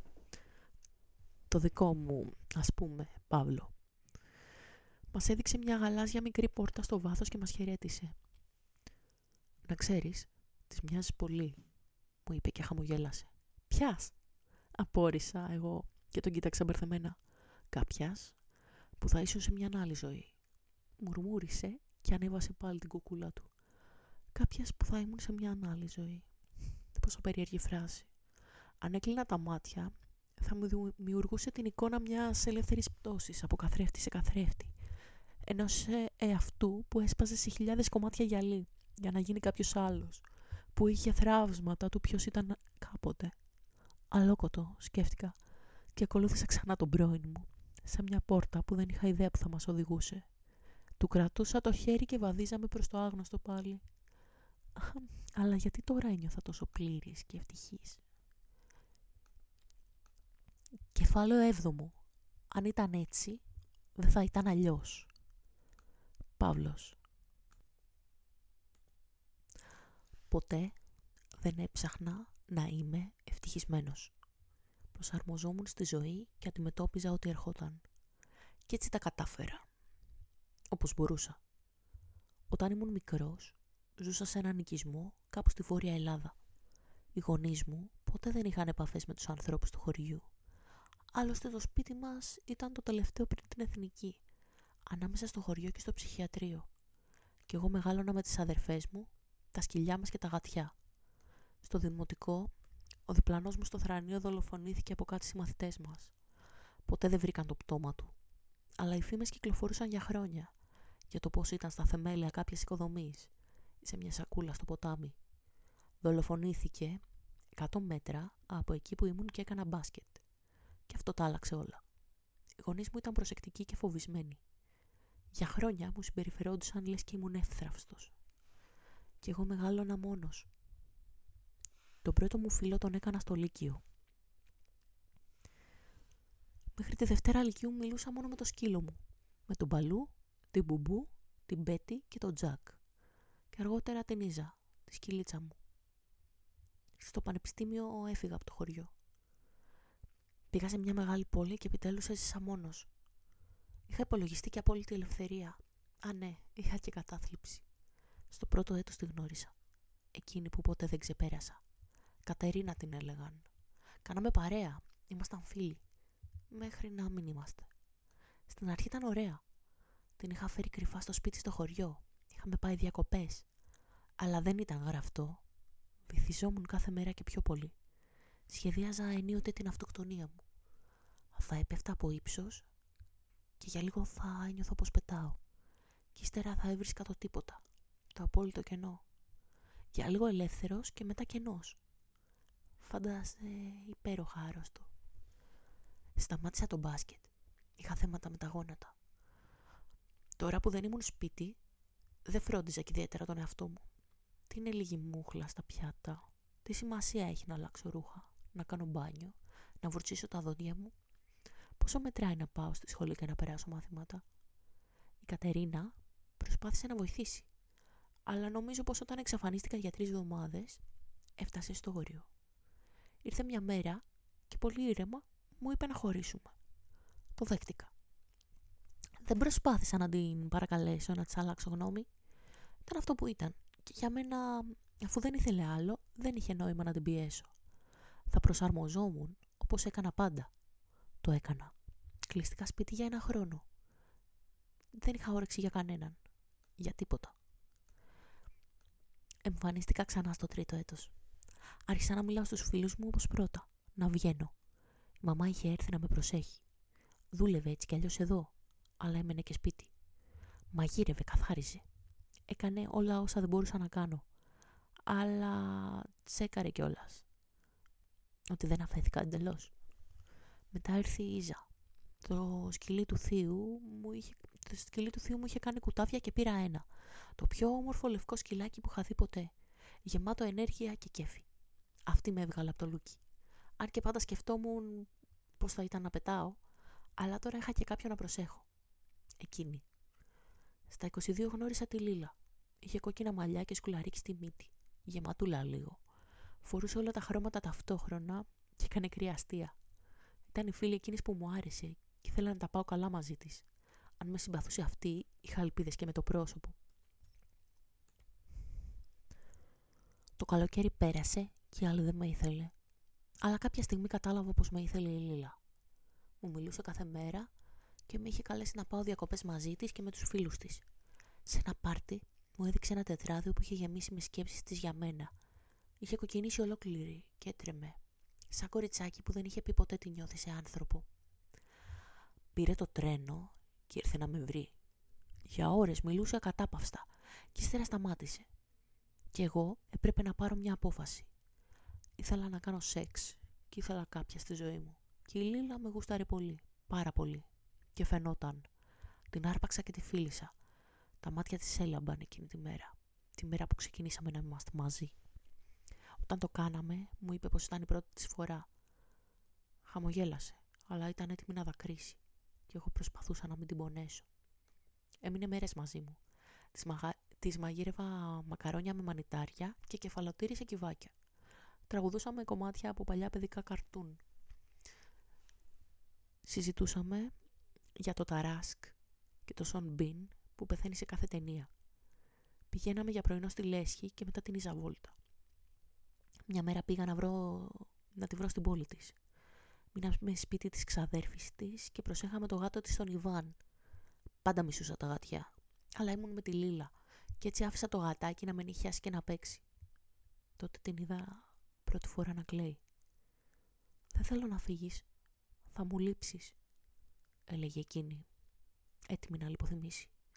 Την αγκάλιαζα σφιχτά, αλλά δεν ήξερα τι να κάνω. Τα μάτια της δεν έλαμπαν πια και ούτε έλεγε ιστορίες για τον D&D και τα μυθικά του τέρατα. Ήταν ένα κορίτσι που είχε αρχίσει να καταραίει μπροστά μου. Δεν πέρασε καιρός και άρχισε να γίνεται παρανοϊκή. Θέλε να μιλάμε διαρκώς. Όλη μέρα, κάθε μέρα. Κρατούσε μούτρα αν δεν την έβλεπα. Θύμωνε χωρίς λόγο. Ζήλευε τις κοπέλες που τους μιλούσα. Δεν είχα κάνει καμία. δεν είχα κάνει τίποτα και με καμία, αλλά για αυτήν υπήρχαν χιλιάδες απειλές. Τη έλεγα πως την αγαπάω κάθε μέρα και πάλι δεν της ήταν αρκετό. Άρχισε να μου λέει για τη σχολή, για το πότε να κάνω μπάνιο. Έκλαιγε διαρκώς και φώναζε πως χαραμίζω τη ζωή μου. Και εγώ δεν ήθελα η κοπέλα που αγαπάω να με κάνει να νιώθω τόσο άχρηστος. Και έτσι, χωρίς να το καταλάβω, σταμάτησα να την αγαπάω. Ήθελα να χωρίσουμε καιρό, να μην είμαι πια μαζί της. Κάθε φορά της το έλεγα και κάθε φορά ζητούσε μια ευκαιρία ακόμη. Έλεγε πως θα αλλάξει. Δεν θα ζηλεύει και δεν θα θυμώνει. Έπιανε για λίγο και μετά γινόταν χειρότερη από πριν. Πολλές φορές, πάρα πολλές, για να αντέξω. Αλλά της μιλούσα και προσπαθούσα. Για χάρη της. Γιατί ήταν σημαντική και ας μην το έβλεπε. Για μένα ήταν. Αλλά όχι τόσο σημαντική ώστε να τρελαθώ. Ήταν παράξενο, μα δεν μπορούσα να σταματήσω να της μιλάω. Ήθελα πολύ να είναι με κάποιο τρόπο στη ζωή μου. Αλλά όχι έτσι, ώστε να με πιέζει. Δεν μπορούσα να δω πως δεν άλλαξε και ούτε εγώ θα άλλαζα. Πως πλέον δεν ήμασταν συμβατοί δεν γινόταν να έχω λύσεις για όλα. Αν δεν θα ήμασταν μαζί, δεν γινόταν να γίνει κολλητή μου η αδερφή ψυχή μου. Πέρασαμε όλα τα στάδια. Όταν δεν την έβλεπα και όταν την είδα. Όταν άρχισε να μετράει και όταν ήταν η πιο σημαντική. Όταν κουράστηκα και τη μίσησα. Όταν κατάλαβα πως τη χρειάζομαι. Πως θέλω να είναι καλά. Να μου λέει τις σκέψεις της, τα κρύα αστεία της. Πως είχε ενδιαφέρον τελικά. Κάποια στιγμή μου είπε πως φοβήθηκε. Φοβήθηκε πως ήμασταν πολύ κοντά και ήθελε να με σπρώξει μακριά. Ότι δεν άντεχε να εξαρτάται από κάποιον και πως σκέφτηκε πως αν γινόταν ιστερική και παρανοϊκή θα την άφηνα στην ησυχία της. Ηλίθια. Τελείως. Μια ηλίθια που ποτέ ξανά δεν θα μπορούσα να είμαι μαζί της. Μια ηλίθια που δεν άντεχα να μην έχω στη ζωή μου. Κάποια άνοιξη γνώρισα την Πόπη. Η Πόπη ήταν 20 χρονών και σπουδάσαμε μαζί βιολογία. Τη γνώρισα σε μια εκδρομή της σχολής. Ήταν εξαιρετικά ευχάριστη. Πάντα χαμογελούσε και το είχα ανάγκη αυτό. Να βρω κάποια να με κάνει να γελάω. Η Λίλα το καλοκαίρι είχε καταρρεύσει εντελώς. Δεν ήθελα να τη δω και είχα έρθει στα όρια μου. Και εκείνη έκλαιγε για μέρες. Της είπα για άλλη μια φορά πως δεν θέλω να είμαστε μαζί. Και εκείνη; Εκείνη ξάπλωσε στο κρεβάτι της και δεν σηκώθηκε για ένα μήνα. Είχε γίνει εγώ. Πριν πέντε χρόνια. Το Σεπτέμβριο μου είπε πως βρήκε δουλειά δίπλα στην πόλη μου. Ότι η απόσταση έφταιγε για όλα και πως θα ερχόταν να με βλέπει κάθε Σαββατοκύριακο. Αλλά άργησε. Σκεφτόμουν ήδη την Πόπη. Κάναμε παρέα από την Άνοιξη και νιώθα χαρούμενος. Ευτυχισμένος για πρώτη φορά στη ζωή μου. Η Λίλα ήρθε να με δει. Στο τσάκι μου να της πω Η Πόπη ήταν σπίτι και αράζαμε και η Λίλα ήταν οδυνηρά ηρωνική. Τότε ήταν που σκέφτηκα πως δεν αντέχω άλλο να είμαι με κάποια που έχει γίνει τόσο μίζερη. Η Πόπη έφυγε και η Λίλα άλλαξε. Βρεθήκαμε να το κάνουμε μες στη νύχτα. Να θυμάμαι όλα όσα αγαπούσα σε αυτήν.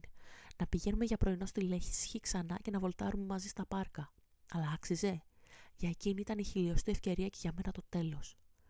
Όλα όσα ήταν υπέροχα μαζί, μαζί της, μεταξύ μας, ήταν μια ανάμνηση κάτι που είχε χαθεί και είχε χαλάσει, που είχε δηλητηριαστεί από την ιστερία και τα δάκρυα και την παράνοια.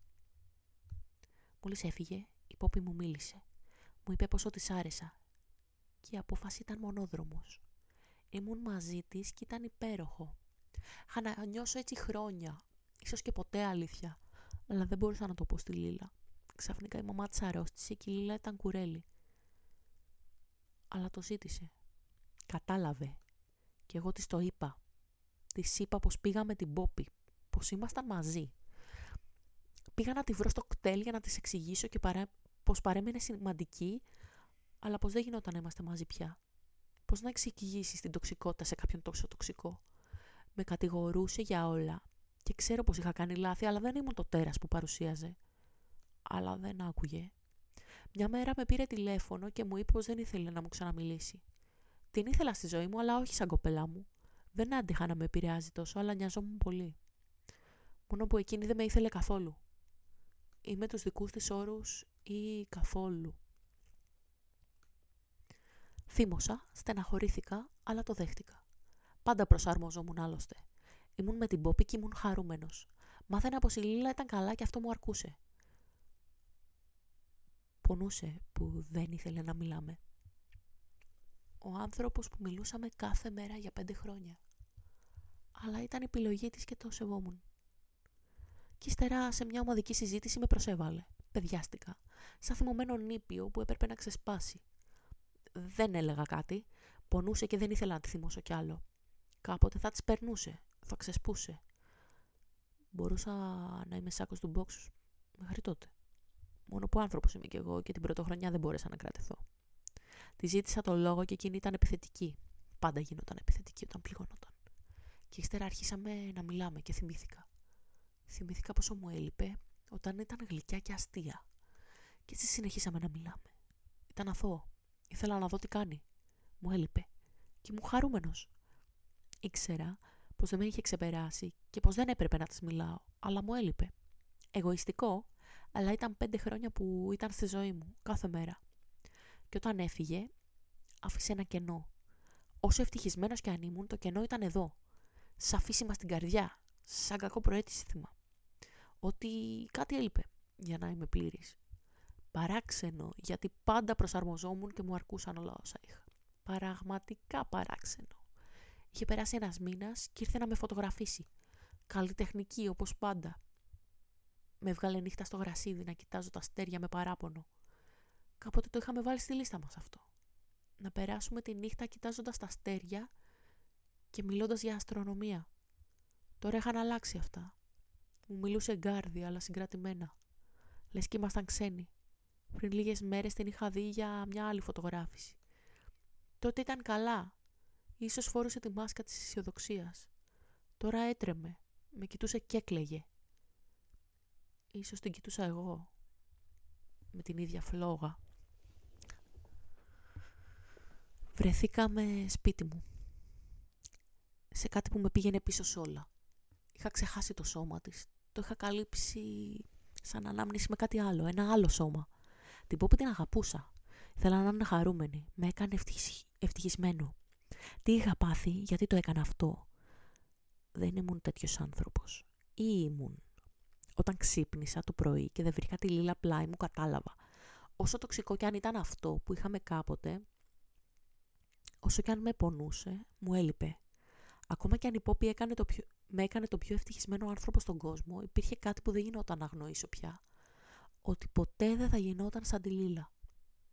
Γιατί αυτή ήταν τελικά ο πιο σημαντικός άνθρωπος στη ζωή μου. Όσο κι αν ήθελα να το ξεχάσω και να πάω παρακάτω. Και όταν το συνειδητοποίησα αυτό, όλα τα άλλα δεν είχαν καμία απολύτως σημασία. Κεφάλαιο 8. Αν δεν είχες φοβηθεί. Παύλος. Η ζωή προχωρά γρήγορα, πολύ πιο γρήγορα από όσο μπορούσαμε να αντιληφθούμε. Τη μία μέρα πηγαίνεις δημοτικό νωρίτερα, γιατί ο πατέρας σου είναι δάσκαλος, και την επόμενη βρίσκεσαι να βαθίζεις ανάμεσα στους νεκρούς, αναζητώντας το νόημα της ύπαρξης. Αστείο κατά κάποιο συμπαντικό τρόπο το πόσο γρήγορα περνάς από τη μία άκρη στην άλλη.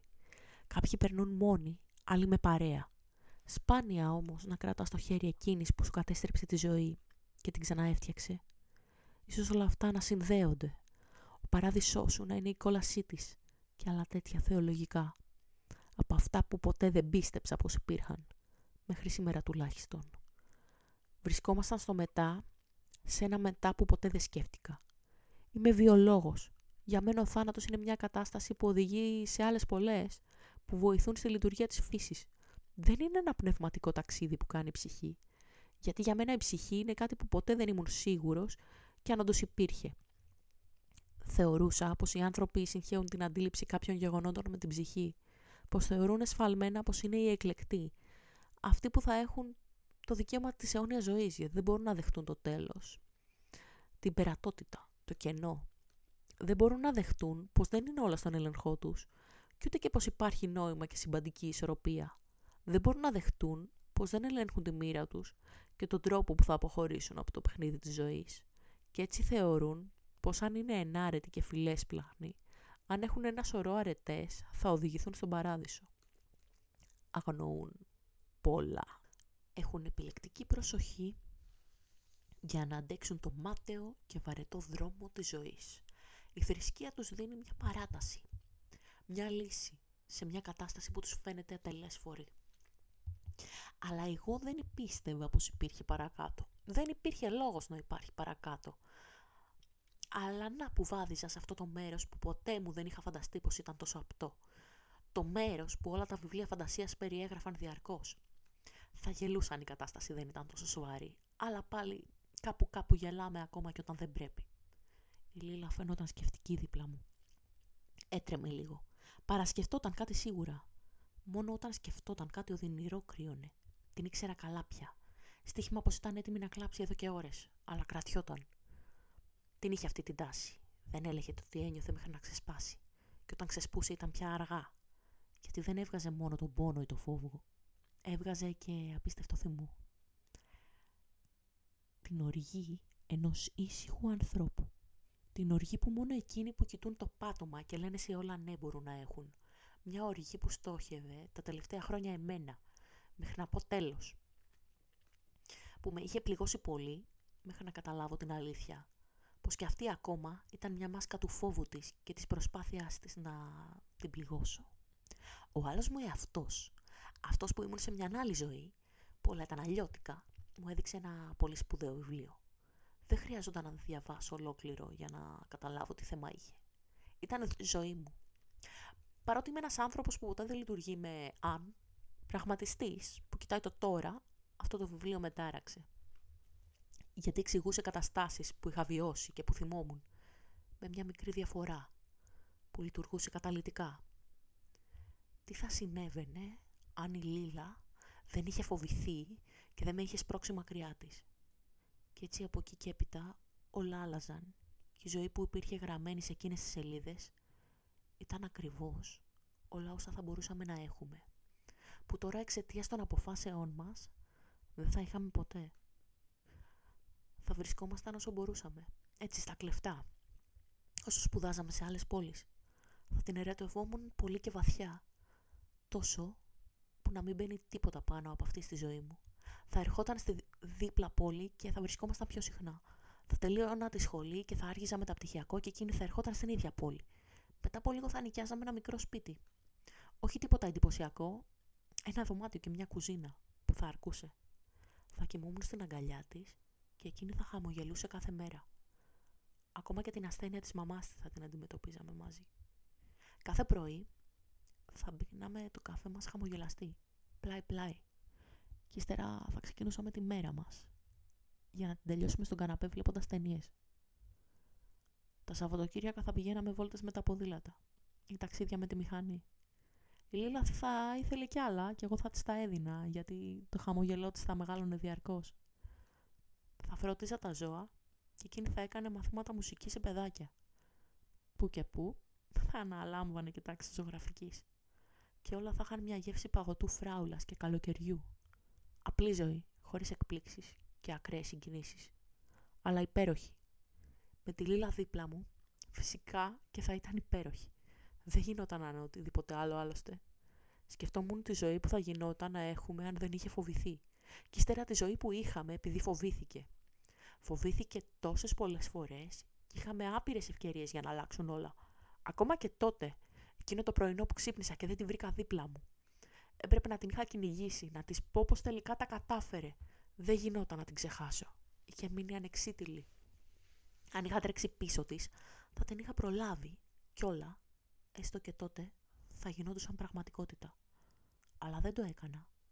Ποτέ δεν αρνήθηκα πως ήμουν κι εγώ φοβισμένος και λιγάκι δηλός. Δεχόμουν τις καταστάσεις και ποτέ δεν διεκδικούσα. Δεν έβρισκα το λόγο να πάω κόντρα στο ρεύμα αν είχα πάει όμως, θα άλλαζαν πολλά. Για άνθρωπο που δεν λέει ποτέ αν, δεν είχα καταφέρει και πολύ... Δεν τα είχα καταφέρει και πολύ καλά τελικά. Δεν έτρεξα να τη βρω, να της πω πόσο μετρούσε και πόσο την ήθελα ακόμη, έμεινα εκεί στη ζωή μου με την Πόπη, την ευτυχισμένη και βαρετή ζωή μου, που δεν διέφερε πολύ από αυτό που είχα με τη Λίλα, αν δεν είχε φοβηθεί και δεν με είχε σπρώξει μακριά. Μόνο που αυτό το μικρό κενό μεγάλωνε και ο πόνος του αδηλητηρίαζε όλα. Ακόμα και μια υγιή σχέση. Ακόμα, ακόμα και μια ευτυχισμένη μέρα. Πήρα τη μηχανή και πήγα μια βόλτα εκείνο το απόγευμα. Δεν την έπαιρνα συχνά, αφού του γνώρισα την Πόπη. Η Πόπη λάτρευε τις μηχανές και δεν είχε πρόβλημα να ανεβαίνει.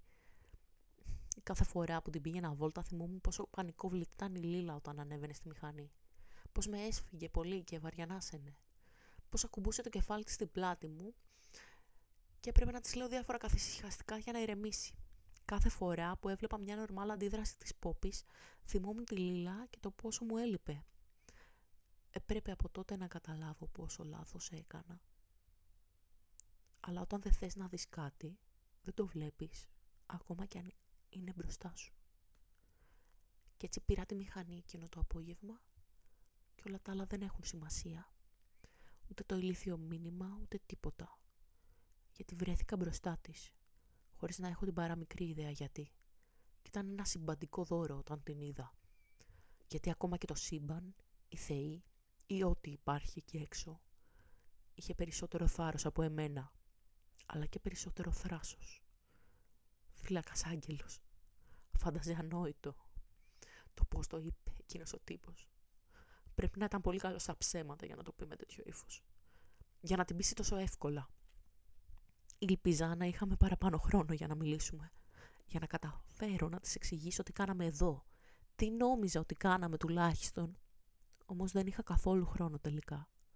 Τη στιγμή που κατάλαβα πως το χρειάζομαι, εκείνος χάθηκε. Λες και το σύμπαν είχε αποφασίσει να μας φέρει πιο κοντά στη γραμμή του τερματισμού. Την τράβηξα από το χέρι και καθώς περνούσαμε τη γαλάζια πόρτα τον είδα. Το λόγο που βρέθηκα μπροστά της και την αιτία που την πήρα μαζί μου εδώ εξ αρχής. Κεφάλαιο ένατο. Αυτό που δεν θέλεις να δεις. Λίλα. Η γαλάζια πόρτα μας οδήγησε στο μόνο μέρος που δεν περίμενα που θα μας οδηγούσε ποτέ. Στο μέρος όπου ξεκίνησαν όλα. Στο σπίτι μου, στο ομιχλώδες χωριό. Ήταν βράδυ εκεί που ήμασταν και βλέπαμε τον εαυτό μου να κάθεται στον καναπέ και να κλαίει γοερά. Τριγύρω χαρτομάντιλα και άδειες μπύρες. Ένα μπουκάλι κρασί μισοάδιο και αίσθηση απελπισίας που βρωμούσε περισσότερο και από πτώμα. Φορούσα τα ρούχα που είχα τώρα. Τις χνοδοτές μου πιτζάμες και το πουλόβερ με τα καρό σχέδια. Και κοιτούσα το κινητό μου βουρκωμένη. Δεν χρειαζόταν να δω την οθόνη για να καταλάβω τι έβλεπα. Βιντεάκια με μένα και τον Παύλο. Κίνα που είχα τραβήξει ένα πρωινό που έβρεχε, στη λέσχη, όταν έπαιζε με την Ίζα, πριν το πρώτο μας καυγά. Τον άκουγα να γελάει και η αντανάκλαση μου έκλαιγε όλο και πιο πολύ. Παύλος στο κρεβάτι να αλλάζει ρούχα. Ο Παύλος να βλέπει πως τον τραβάω και να μου παίρνει την κάμερα. Αναμνήσεις μιας άλλης ζωής. Πριν τους καυγάδες και τον πόνο και την τοξικότητα. Αναμνήσεις μια ζωής που δεν υπήρχε. Παρά μόνο για να αφήνει θράψματα στην ψυχή μου. Τι συμβαίνει, ρώτησα τον Παύλο. Το φάντασμά του δηλαδή και γύρισα να το κοιτάξω. Έκλαιγε κι εκείνος. Την τελευταία φορά που τον είχα δει να κλαίει ήταν μια φορά που με χώρισε, πριν χρόνια. Όταν μετά, αφού χωρίσαμε, με πήρε αγκαλιά και το κάναμε. Και είπε πω αισθάνεται πω με εκμεταλλεύεται. Ότι δεν αντέχει να μου το κάνει αυτό και πω πονάει τόσο πολύ που με πληγώνει. Πω δεν αντέχει άλλο. Σφίχτηκε η καρδιά μου στη θύμηση αυτής της ανάμνησης. Αλλά και πάλι, ο Παύλος δεν έκλαιγε, ποτέ δεν έκλαιγε. Μπορεί να ήταν στοργικός, να χαμογελούσε, να ήταν γλυκός ή απίστευτα πεισματάρης, ωστόσο δεν έκλαιγε. «Λίλα, κοίτα, πρέπει να το δεις αυτό», είπε και το βλέμμα του καρφώθηκε σε μένα, που έπινα στον καναπέ. Συνέχισα να βλέπω βιντεάκια και να πίνω. Και ύστερα σηκώθηκα και άρχισα να χορεύω. Πόσο ντροπιαστικό. Δεν θυμόμουν την προηγούμενη βραδιά γιατί είχα αρχίσει και έκανα βλακίες μάλλον. Του είχα στείλει κάποιο μήνυμα που είχε προκαλέσει το ατύχημά του. Είπα κάτι ηλίθιο και μάλωσε με την κοπέλα του. Αν ήταν αυτό, έπρεπε να με συγχωρήσει. Έστω και μετά θάνατον. Φαίνονταν ξεκάθαρα πως είχα πιει τόσο που δεν ήξερα τι έκανα. Όντως, ε, αυτός μου άρχισε παραπατώντας να πάει προς την κρεβατοκάμαρα. Το κινητό ακόμα στο χέρι μου και να παίζουν σε λούπα βιντεάκια. Γιατί να γίνουν έτσι τα πράγματα, έλεγε ο άλλος μου εαυτός και έκλαιγε όλο και πιο πολύ. Πήγα, πήγε ό,τι τέλος πάντων μπροστά στον καθρέφτη και είδα την αντανάκλασή μου. Μάτια θολά, μάγουλα πρισμένα από τα πολλά γλυκά. Κακοποιούσα, κακοποιούσα τον εαυτό μου για να ξεχάσω. Πώς μπορούσα να το κάνω αυτό για τον Παύλο; Τόσες τύψεις είχα για εκείνη τη βραδιά. Είδα πως έπαιρνα το κινητό και πατούσα το πλήκτρο της ηχογράφησης. Μου λείπεις. Μου λείπει εκείνη η νύχτα. Και ακόμα κι αν έγινα ο χειρότερος άνθρωπος στον κόσμο να το ξέρεις. Είμαι το άλλο σου μισό και πάντα θα είμαι εδώ για σένα. Έλεγε ο αυτός μου και δεν μπορούσα να με ακούω. Ντρεπόμουν για το πόσο πρέπει να είχα ξεφτυλιστεί. Του το έστειλα λίγες ώρες πριν πεθάνει. Ποιος ξέρει πώς θα ένιωσε υπόπιο αν το άκουγε τώρα. Η μητέρα του. Ίσως θα έπρεπε να μιλάω μόνο με λούτρινα κουκλάκια τελικά. Με τους ανθρώπους δεν το είχα και πολύ. Συγγνώμη Παύλο που ξεφτυλίστηκα τόσο μουρμούρισα, αλλά αυτός που συνέχισε να κλαίει με κοίταξε με πόνο. «Σταμάτα να μιλάς», ούρλιαξε με ένα ψυχισμένο τρόπο. «Τι στο», είπα και πριν προλάβω να τελειώσει τη φράση μου, με είδα να παραπατάω ξανά. Είχα χάσει την ισορροπία μου. Το κινητό μου έφευγε από το χέρι και προσπαθούσα να το πιάσω πριν πέσει κάτω. Και εκείνη τη στιγμή ήταν που, που δεν υπολόγιζα καλά την απόσταση και χτυπούσα το κεφάλι μου στις φέτες του καλοριφέρ. Το αίμα ανάβλησε και εγώ δεν κουνιόμουν. Ήμουν λιποθυμή. Πώς γινόταν αυτό, αφού όταν ξύπνησα δεν είχα κανένα σημάδι στο πρόσωπο, ούτε ξεραμένο αίμα, μόνο ξεραμένα δάκρυα στα μάγουλα. Το θυμόμουν.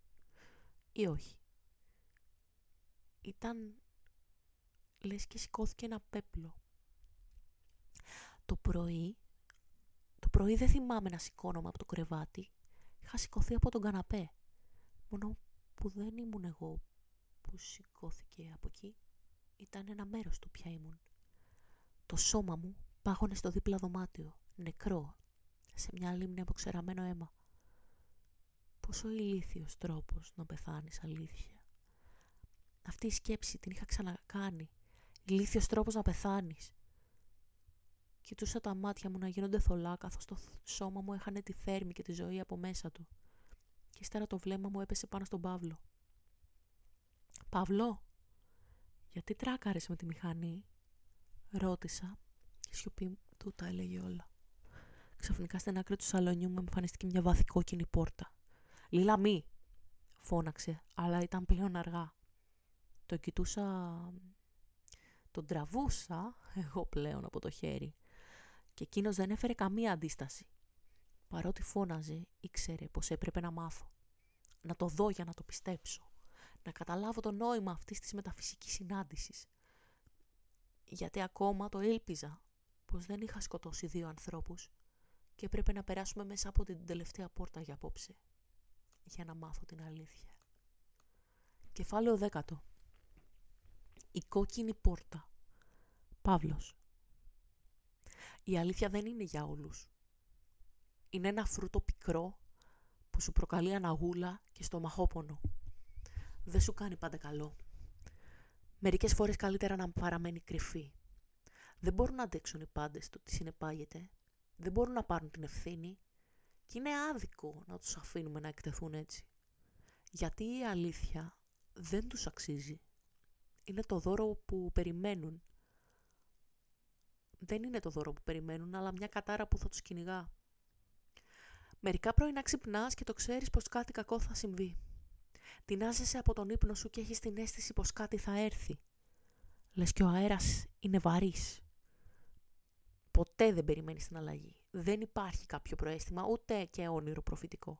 Αισθάνεσαι την αλλαγή αφού έχει γίνει. Λίγο πριν την πληροφορηθείς, αισθάνεσαι ηλεκτρισμό, την ενέργεια, την ένταση. Το αναπόφευκτο. Η Λίλα πέρασε μέσα από την κόκκινη πόρτα λες και ήταν η γραμμή του τερματισμού. Την ακολούθησαν οχελικά ξέροντας ήδη τι μας περίμενε. Δεν ήθελα να το δει. Δεν χρειαζόταν άλλωστε. Αλλά φαντάζομαι το σύμπαν είχε άλλα σχέδια. Το σύμπαν, τα ήταν γελίο να σκέφτομαι κάτι τέτοιο. Ήταν γελίο να βρίσκομαι σε κάτι που ούτε που μπορούσα να διανοηθώ πώς θα ήταν τόσο απτό. Στο βιβλίο των ψυχών το έγραφε πως θα τις εξηγούσα πως πεθάναμε κι οι δυο γιατί δεν είχαμε το θάρρος να αλλάξουμε. Βρισκόμουν εδώ, στο τέλος της ιστορίας, να αναρωτιέμαι αν όλα ήταν πραγματικά ή αν ήταν παρεστήσεις του μυαλού μου καθώς ξεψυχούσα στην Εγνατία. Η Λίλα έκλαιγε πολύ. Σχεδόν δεν μπορούσε να αναπνεύσει. Δεν μπορούσε να είναι παρέστηση αυτό. Δεν γινόταν. Ποτέ μου δεν θα τη φανταζόμουν να πονάει τόσο. Ακόμα και αν την είχα πληγώσει. Χειρότερα, δεν το επέλεξα. Δεν ήταν σκόπιμο. Ήταν το αποτέλεσμα πολλών λανθασμένων χειρισμών και απειρίας ερωτικής. Ποτέ μου δεν θα τη φανταζόμουν να κλαίει έτσι. Δεν είχα τη δύναμη, ούτε το κουράγιο να σκεφτώ κάτι τέτοιο. Ήλπιζα πως δεν θα τα έβλεπε όλα. Πως τα δάκρυά της θα έκρυβαν την αλήθεια. Ήλπιζα ακόμη πως δεν ήταν εδώ. Πως ήταν μια φαντασία επιθανάτια. Αλλά το ήξερα καλά πως δεν ήταν. Πως τόσο σκληρά παιχνίδια δεν τα παίζει κανένας νους.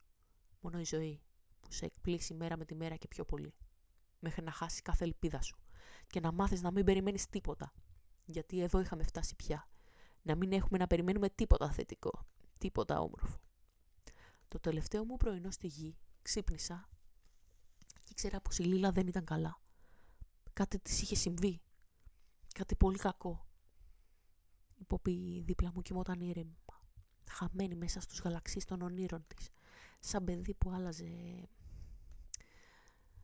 που αγκάλιαζε το μαξιλάρι. Εγώ όμως ένιωσα παράτερο στο σκηνικό ερεμίας. Σηκώθηκα παγωμένος και ζαλισμένος από το κρεβάτι. Φόρησα τα γυαλιά μου και πήγα στο μπάνιο. Δεν είχε ξημερώσει ακόμα, μα φαινόταν πως θα χιονίσει. Ο καιρός άλλαζε. Ίσως γι' αυτό να είχα αυτή την, την αίσθηση κρύου. Δεν ήταν προέστημα, μόνο ο καιρός. Αυτό σκεφτόμουν. Έτσι έλεγα ξανά και ξανά στον εαυτό μου μέχρι να το πιστέψω. Πήρα το σάκο μου και το κράνος μου και έφυγα για τη σχολή με τη μηχανή. Θα έτρωγα πρωινό εκεί. Άλλωστε σε μισή ώρα θα άνοιγε η λέσχη.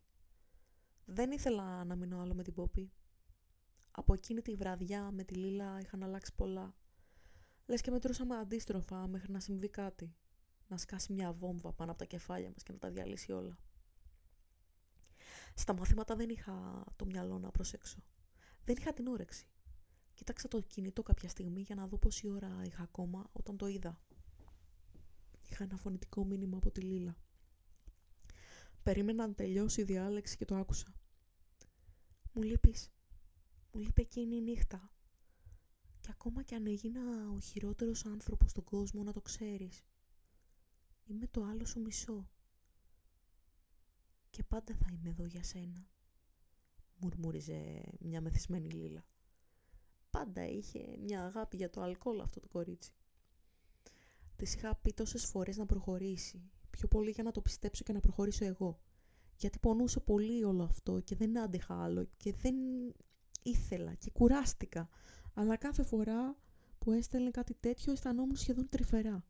Έτοιμος να τα αλλάξω όλα για χάρη της. Έπρεπε να μου θυμίσω πως ήταν αργά Πολύ αργά για αλλαγές.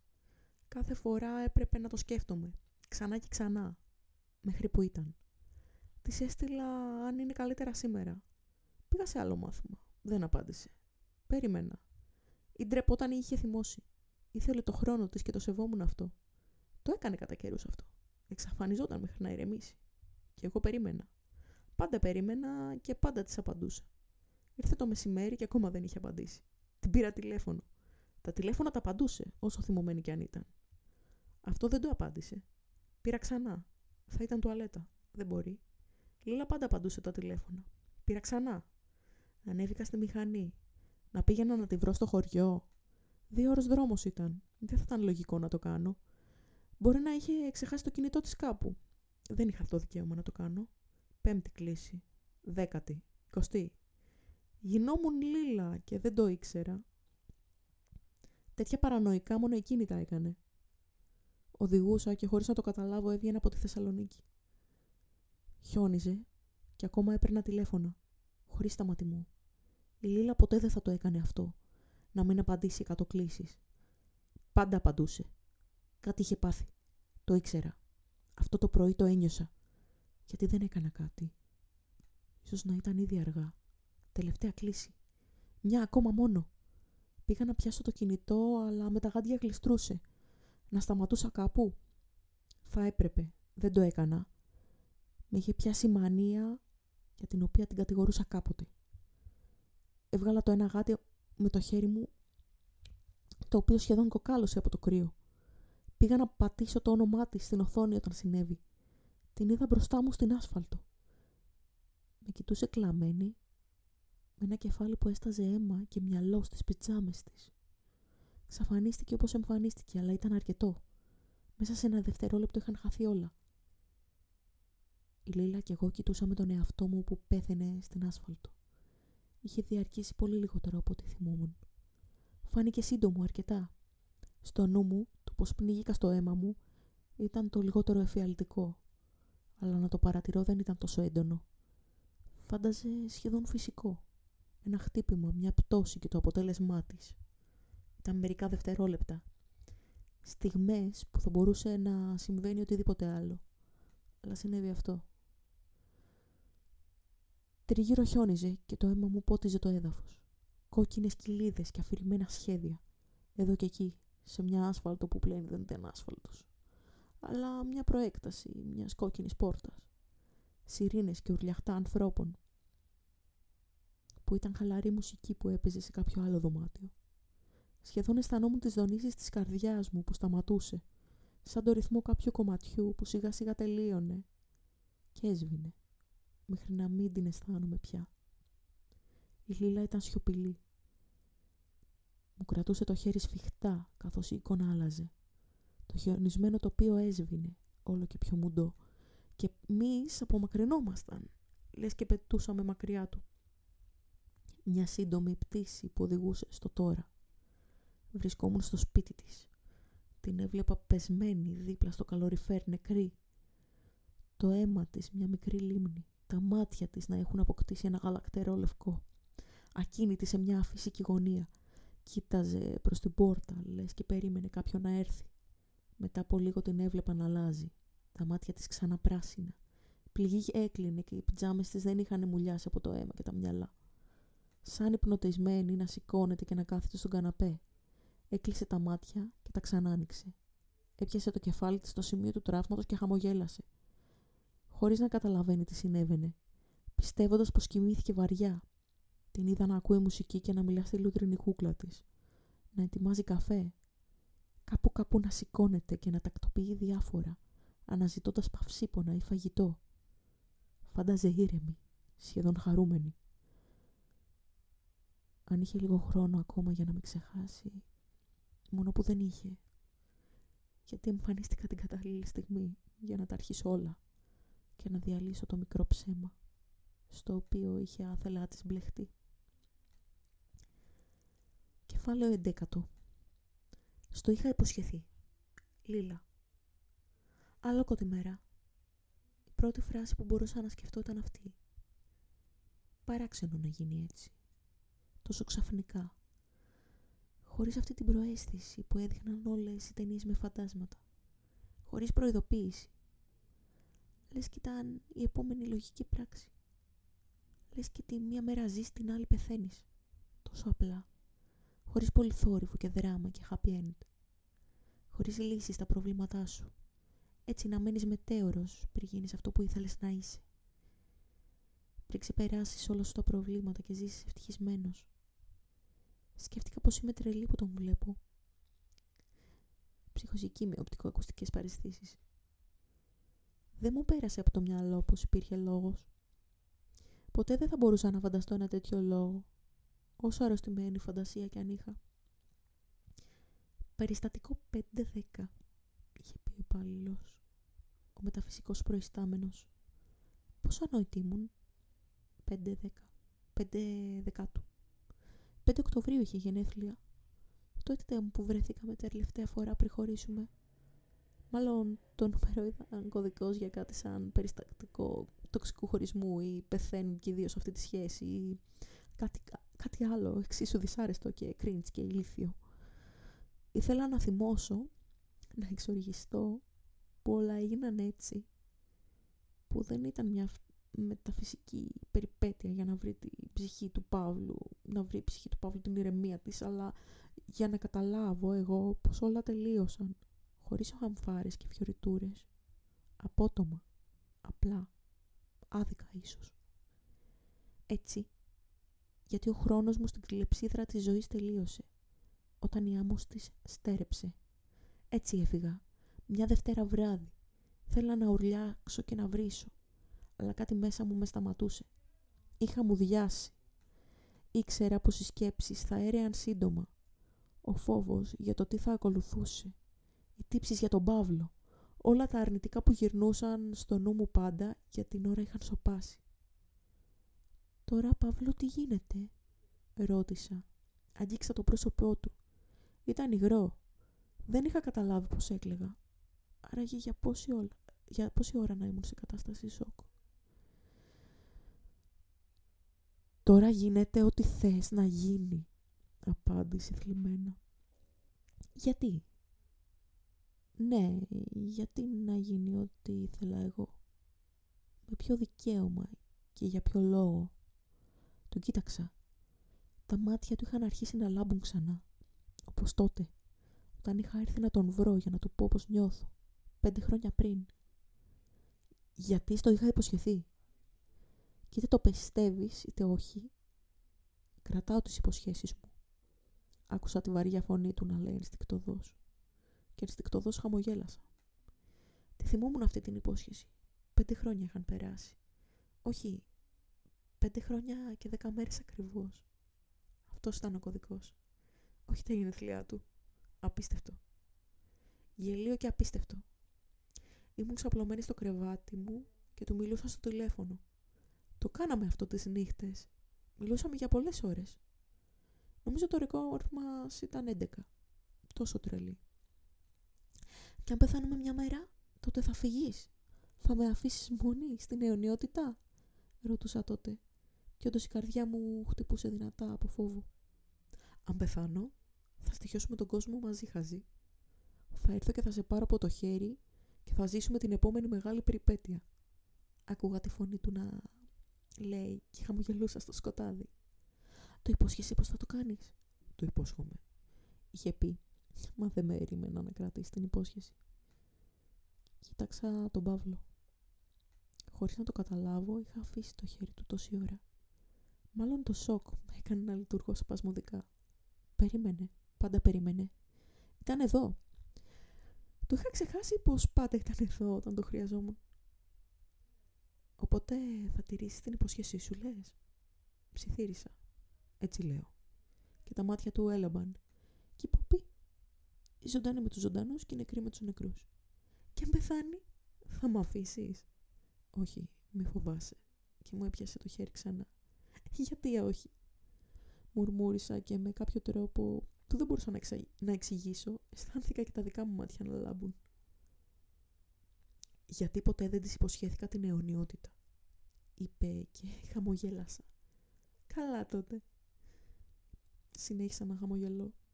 Και έπειτα τον ακολούθησα, όπου κι αν με πήγαινε. Γιατί δεν είχε καμία σημασία το πού, όσο ήμουν μαζί του. Επίλογος. Παύλος. Δεν ξέρω αν το τέλος μιας ζωής είναι το πραγματικό τέλος.